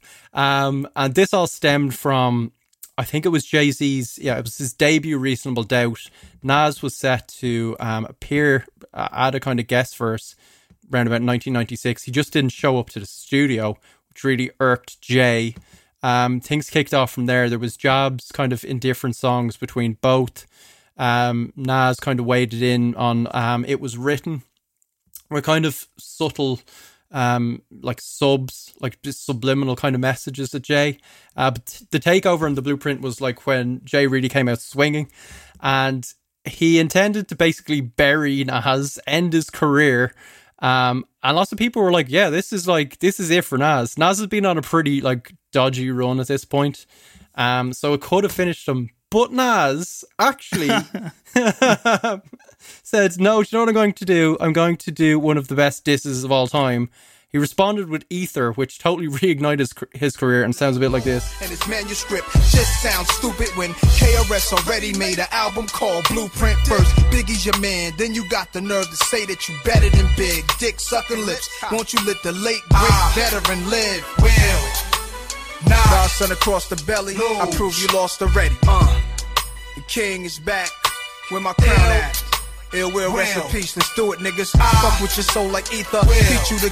That's you Nas with yeah some very horribly dated homophobia and ironically calling Jay a misogynist as well in the same breath. But uh, some of the wordplay is extremely clever, and of course, it gave hip hop the term "ether," which is now just a verb of its own. So, like, basically, any diss that is really fucking effective, you've ethered the other person. So, legendary song, totally brought him back into the game and there is audio online. It was a bit too kind of um, bit too fuzzy and unlistenable to stick in here, but basically it's Jay Z. I think the next day or two on like Hot 97, and he sounds like he's about to cry when he's talking about uh, this song coming out and like how it went way too far. Apparently, he first heard it when he walked into a club and the DJ put it on when he saw him, which is like, Jesus Christ, gutsy DJ. Fucking hell, like, um, so yeah, I think they they were playing it constantly on New York radio. Um, people were voting. Um, Nas, by all accounts, won there and then. There was kind of disses following. Um, so Jay Z responded with a freestyle called "Super Ugly," um, which wasn't as good, and also included a reference to Nas's girlfriend, and he said he basically had a, a three year kind of affair with her.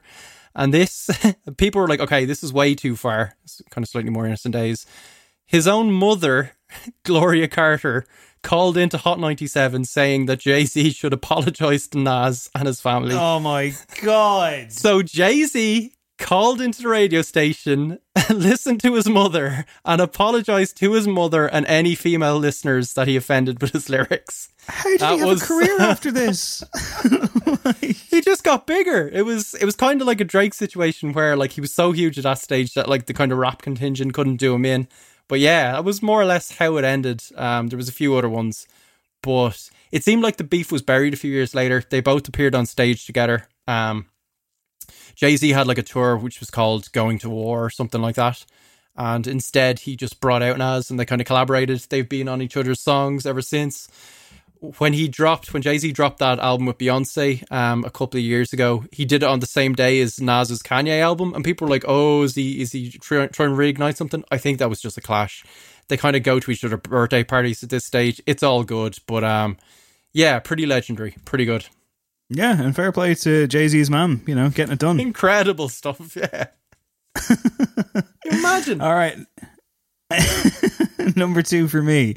Um, you, you might be surprised that I haven't had any new metal on the list so far. I so was time to change that.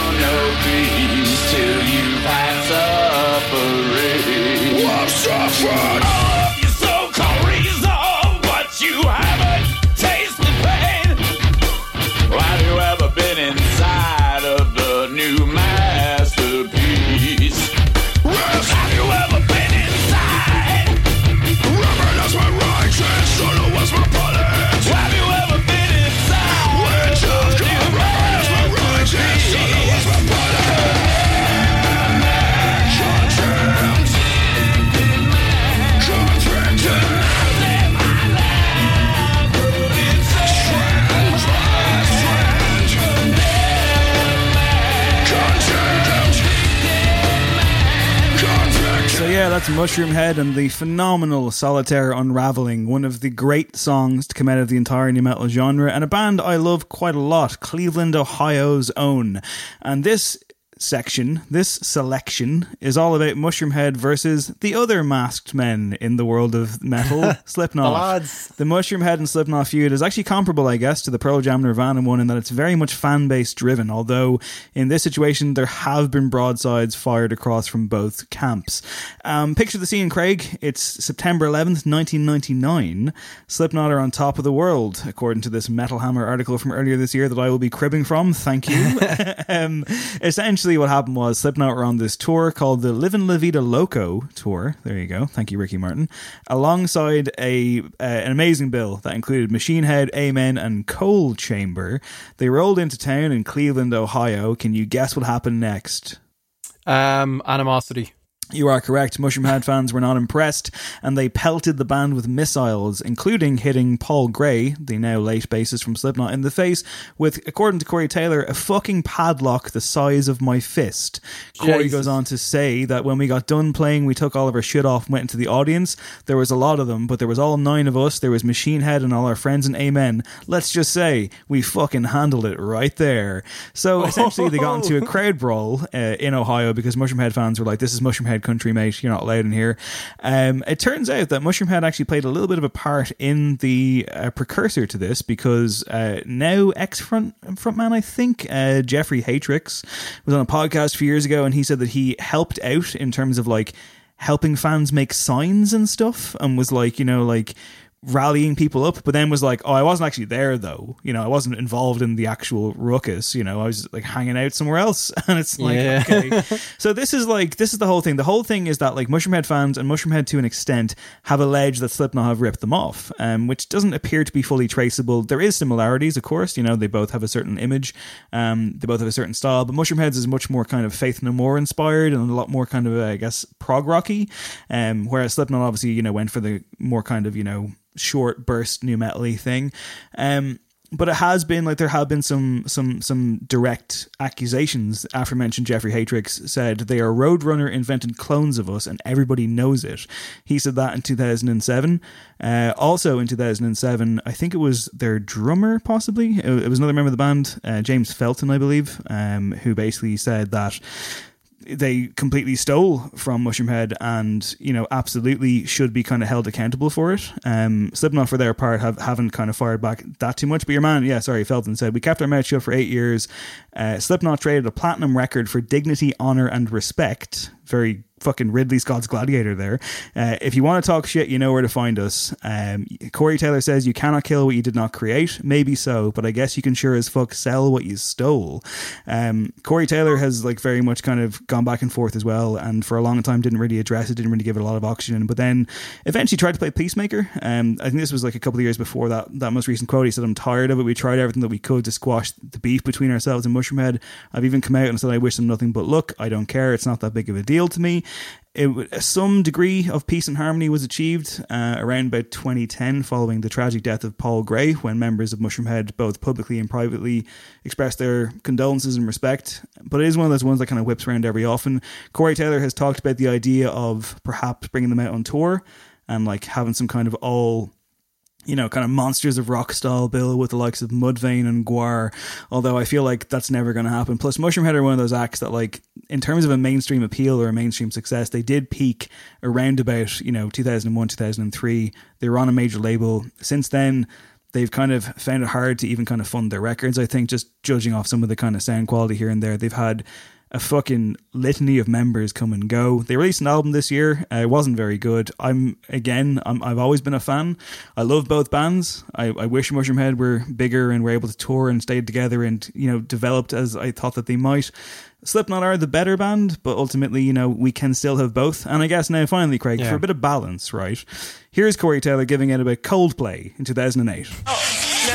Hate that album. Is it just the ah. album, or have you had a, have you had a run with them over time? No, I've never met them. Just a musical difference of opinion. Oh yeah, absolutely. And Brian Eno, he's producing it. dude, I just, I just, I, heard it. and I was like, I was like, I, my jaw seriously it was in my lap. And you- I went, were you a fan before that? I liked them. Like I mm-hmm. was like, you know, I mean, because stuff like that takes me a little bit. Mm-hmm. Anything that's overhyped, mm-hmm. I immediately draw back from. Mm-hmm. and I'm like, wait a minute, you know, and then I get into it in my own time. Okay. So yeah, I mean, I got into that and I've listened to it, and obviously you couldn't, you couldn't walk down the street without hearing that Clocks song Yeah. like every ten seconds. Yeah, they have big But then this, States, right? This, yeah, I mean, they were massive over there. And then this new album came out, and everybody's like, oh, it's gonna. I'm like, I listened to it, and I was just like, wow, this is music to wipe your ass to. All right. So check that out. Wow. Oh well. The What most gonna shocking part of that for me was that he's like, I was kind of a fan, like up until then. I was like, what? Up until that was the moment Viva he jumped off when, yeah, when they got Brian Eno on board.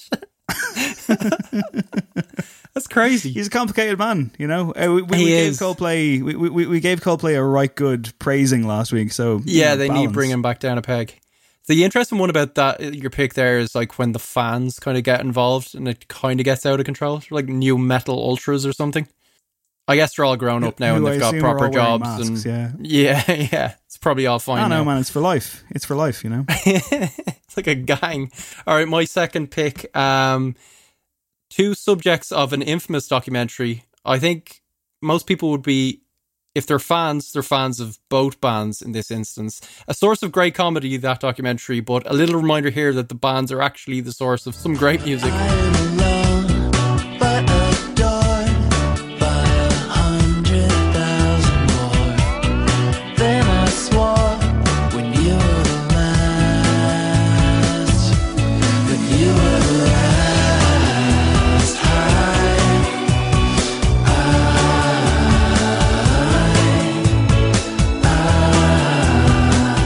Dandy Warhol's there with the last high, completely unrelated to the feud. Um, their nemesis being the Brian Jonestown massacre, uh, who I actually like quite a bit more. Um, see them every time they're in town when there's actually gigs.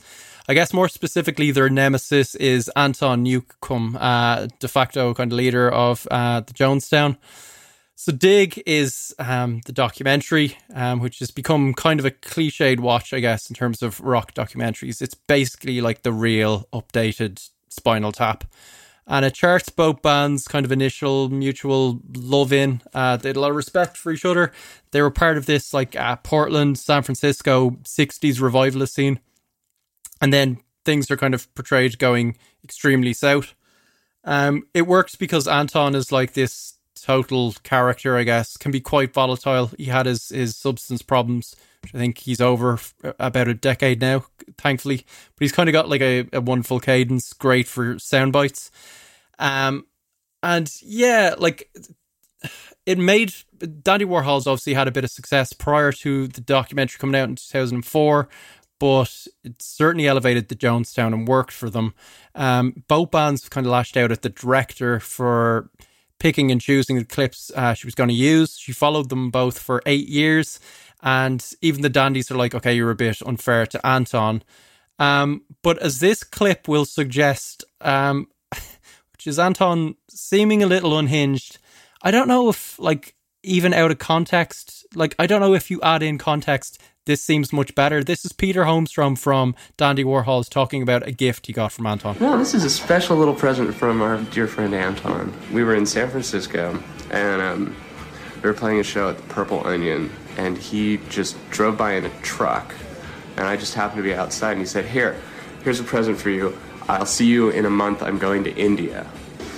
We found these little things in here with uh, individual names on them. Well, they're shotgun shells. It's his like little idea. We can get this whole like Blur Oasis thing going, you know.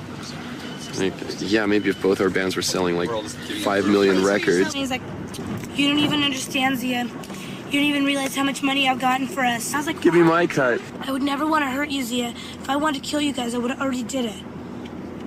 Great. Anton.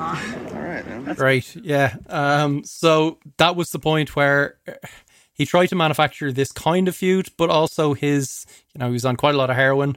Um, was picking fights with his own band. He'd like have an industry showcase and just start physical fights with the band. So if you were a Dandy Warhol, you'd probably be a little worried. I think there was some restraining orders. Um, Courtney Taylor, Taylor, lead lead singer of Dandy Warhols, was talking there and was the narrator in the whole thing. And he's kind of pitched as like Anton's main sparring po- partner, but actually he's got a huge amount of respect for him as a songwriter. He never really hits back. It all seems to stem from them like using the Jonestown's um, house at one point for a photo shoot because they're a bit more like authentic and living as a real band. And the Dandies are like that kind of careerist thing to a certain extent. There's a few actual like rock and roll diss tracks where like uh, Not If You Were the Last Junkie on Earth is the Dandy Warhol's breakthrough single, um, and supposedly about the, the substance problems in the Jonestown massacre. They retaliate with "Not if you were the last dandy on earth," and I mean it totally worked for them in the end. The documentary brought them to everyone's attention. It's kind of Blur Oasis to blame, as you hear there from Courtney. Um, and yeah, I mean, it introduced me to the Brian Jonestown Massacre, and I think they're a sincerely underrated band. They're fantastic. They've got some great stuff. But Anton, yeah, he's a character. I don't know where you stand on it, Dave. I tend to live vicariously through you, Craig. Uh, I'm not really all, all matters. well versed in it. Yeah, well, true, yeah, for sure. Most life things, but I mean, like, especially those midnight runs by the canal. I'm right there with you. But um, yeah, no, I, I've never really understood the, the the appeal or the fascination. I know you're a big fan. I know that you very much enjoy their legendary. Uh, overlong, ramshackle, charming gigs. You went to Yes. one not so long ago, back when you know the world had pop concerts and that kind of stuff. But I um, know. yeah, they remain kind of a like uh, I don't know. Maybe I need to do a proper deep dive, but today is not that day. I'm afraid. Anyway, listen. For my number one, right? I'm going to dive in here. I'm going to start off with a quote. Okay, I'm not going to tell you who said it. This person is the frontman of a band, and this is his quote to the Irish Times in 2001. We make music for people who work. I don't want to make music for art galleries or avant garde people. I just want to make music that appeals to real people. And if that comes across as meat and potatoes to the enemy, to be honest, that doesn't really bother me. That's right, Craig. It's musicians versus the Fourth Estate. You've just enough in my own view. Education to perform. I'd like to shoot you all. And then you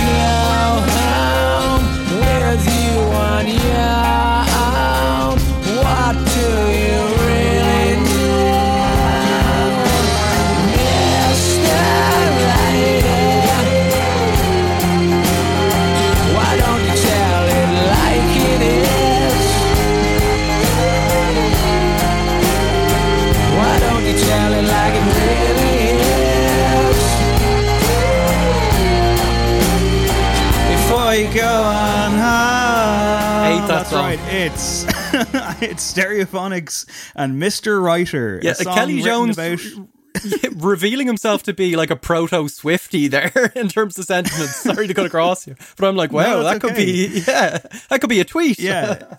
This is, in fact, uh, do it, Craig. Like, it's all yours. You came up with it on the spot. I can't take that away from you. Uh, here's no, I meant the lyrics is- rather than my. Yeah, go on. this is, of course, uh, one example of many of musicians versus journalists. That's right. I did, in fact, tweak the concept just a little Nice. bit, Craig, to suit my own interests.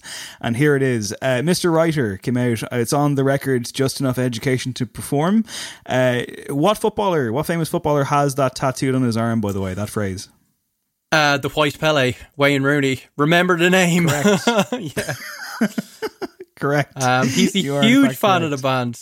Um, Imagine being a got that huge. No offense to any listeners, uh, particularly those who support our Patreon. Thank you.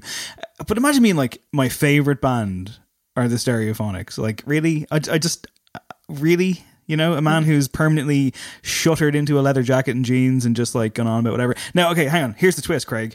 I kind of like this song. like, I kinda mean, like the melody is good, but the fucking lyrics just I can't listen to it. Ruins it. uh, let's get into the lyrics, shall we? Um, he's given so basically, this is Kelly Jones giving out about journalists, and for a long time, he himself he was asked by the Guardian in, in 2008, did he have any big career regrets? And his response was, um, writing that song. He said, Every journalist thought it was about them. It took me 10 minutes to write and 10 years to explain. It's just a song about a couple of people that have been around me, really. It's supposed to be a bit of a sarcastic song, but judging from some of the reviews, it seems that some people didn't really get it. Now, people have tried to track down specifically who or what it was about. Um, it's kind of still unclear. Radio X, of all people, did an investigation into this a couple of months ago. Fair play. so it's the mystery endures. Journalism still getting done. People think it's an NME writer. They think that it's someone who went on tour with them and then slagged them off after the fact. Kelly Jones did not like it. But NME did review this song and said, if we really told it like it is and tried to approximate the sheer dreariness of this song, health and safety would dictate this review carried a warning about operating heavy machinery, which is Oh. ouch. so yeah, the lyrics, of course, you know, he's um are you so lonely you don't even know me, but you'd like to stone me? Why don't you tell it like it is? Why don't you take it like it really is before you go on home? He's got the verse where he goes, I used to treat you right, give you my time, but when I turn my back on you, then you do what you do.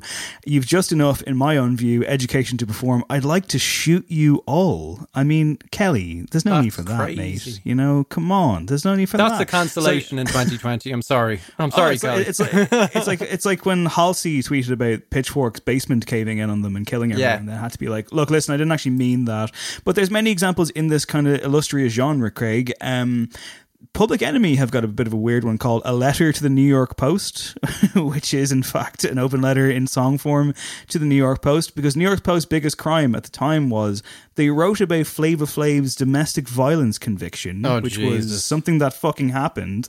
And in the fucking opening verse from Flava Flav, not only does he flat out admit to it, he throws in a homophobic slur for good measure. So I don't Oh. think it's as quite as Public enemy. you You're supposed to be right on.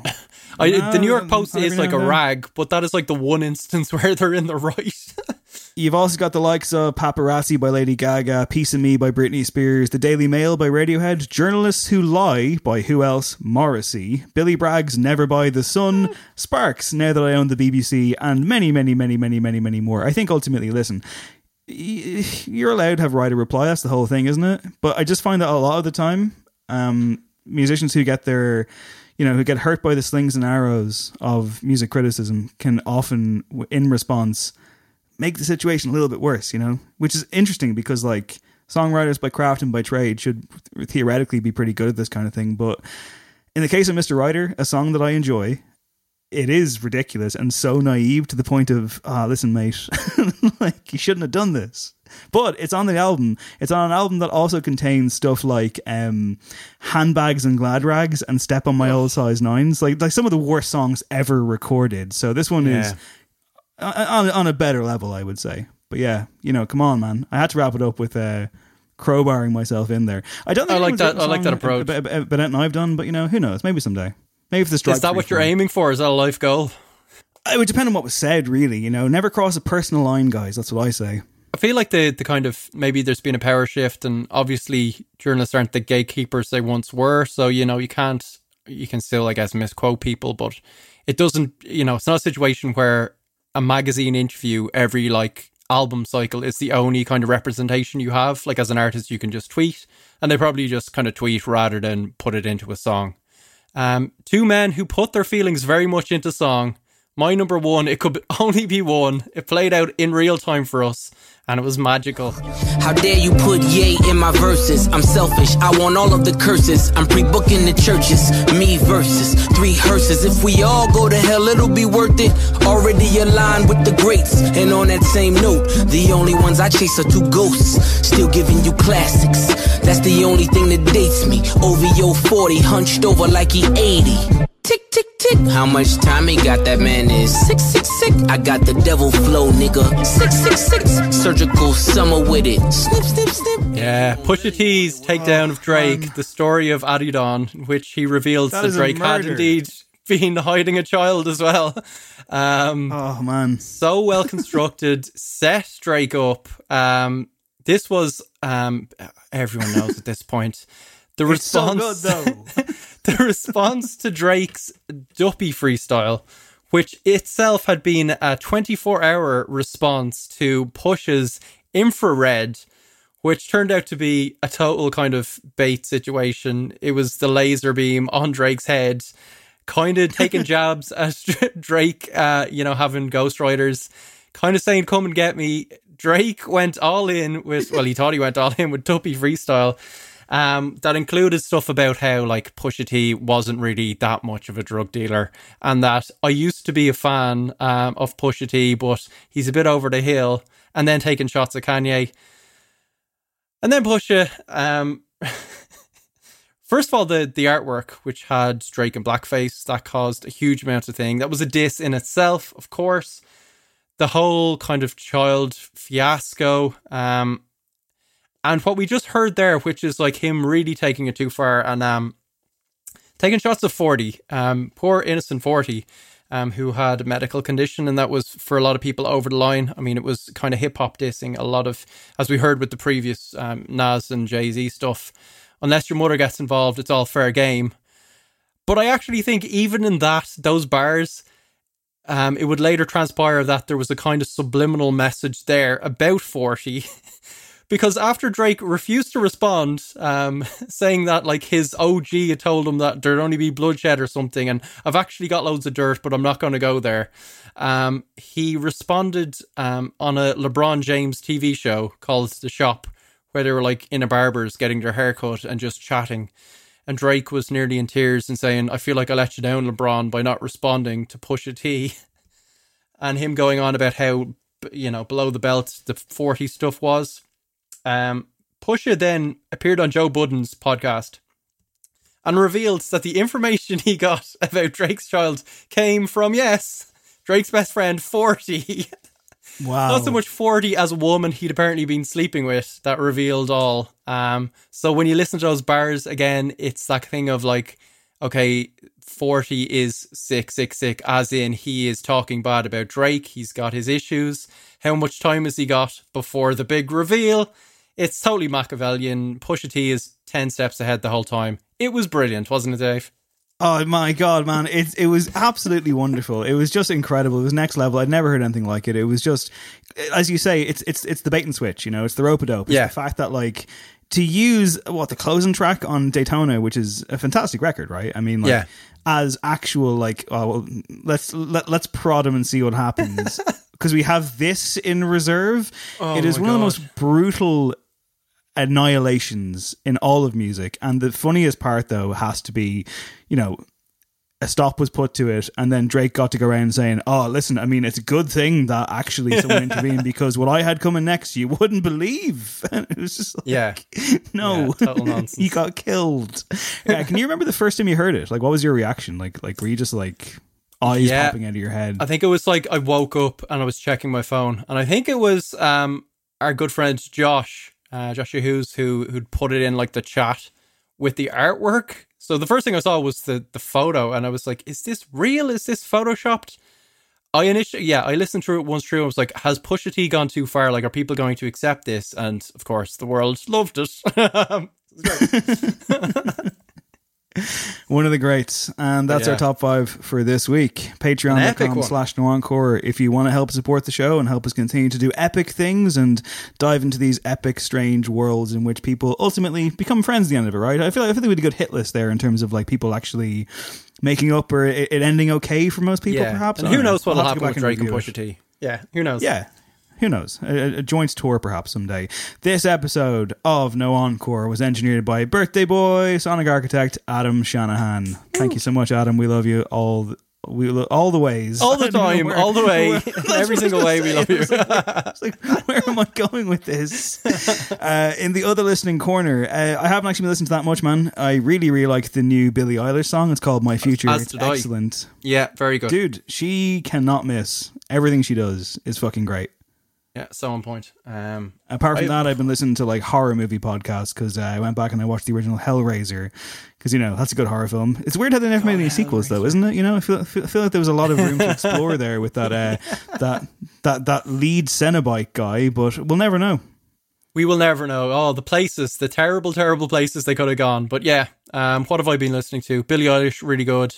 Uh, I quite like the new Bon Iver song as well, which has a bit of like I think Bruce Springsteen mixed in and blah blah blah. It's some like um, what is it? All they ate all the cake or something. It's some like abbreviated name. I can't think of it offhand, but it sounds good. So this has been helpful. Um, but yeah, Billie Eilish, check it out, guys, if you haven't as yet. All right, and yeah, that's the show for this week. Um, long one, good one. I enjoyed yes, I'm spent, but in a good way. My name is Dave Hanratty. His name is Craig Fitzpatrick. This has been No Encore. There will be no encore. We're back next week. This podcast is part of the HeadStuff Podcast Network.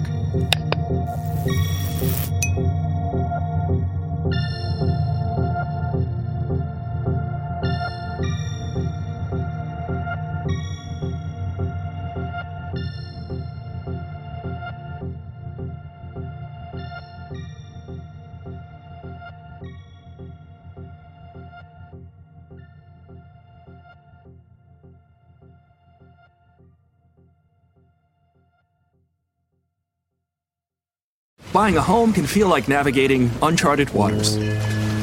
Redfin agents can help. They'll answer your questions with honest advice so you know exactly what you're getting into. They'll also help you tour as many homes as you want and show you what it takes to make a winning offer. With a Redfin agent on your side, you can sail straight to your dream home. Local expertise from Redfin. That's real estate done right. Tour subject to property and agent availability. Virginia Office Falls Church, VA 844 759 7732. Even when we're on a budget, we still deserve nice things. Quince is a place to scoop up stunning high-end goods for 50 to 80% less than similar brands. They have buttery soft cashmere sweaters starting at $50, luxurious Italian leather bags, and so much more. Plus, Quince only works with factories that use safe, ethical, and responsible manufacturing. Get the high-end goods you'll love without the high price tag with Quince. Go to quince.com slash style for free shipping and 365-day returns. Imagine the softest sheets you've ever felt. Now imagine them getting even softer over time. That's what you'll feel with Boll and Branch's organic cotton sheets. In a recent customer survey, 96% replied that Boll and Branch sheets get softer with every wash. Start getting your best night's sleep in these sheets that get softer and softer for years to come. Try their sheets with a 30-night guarantee. Plus, get 15% off your first order at bollandbranch.com. Code BUTTERY. Exclusions apply. See site for details.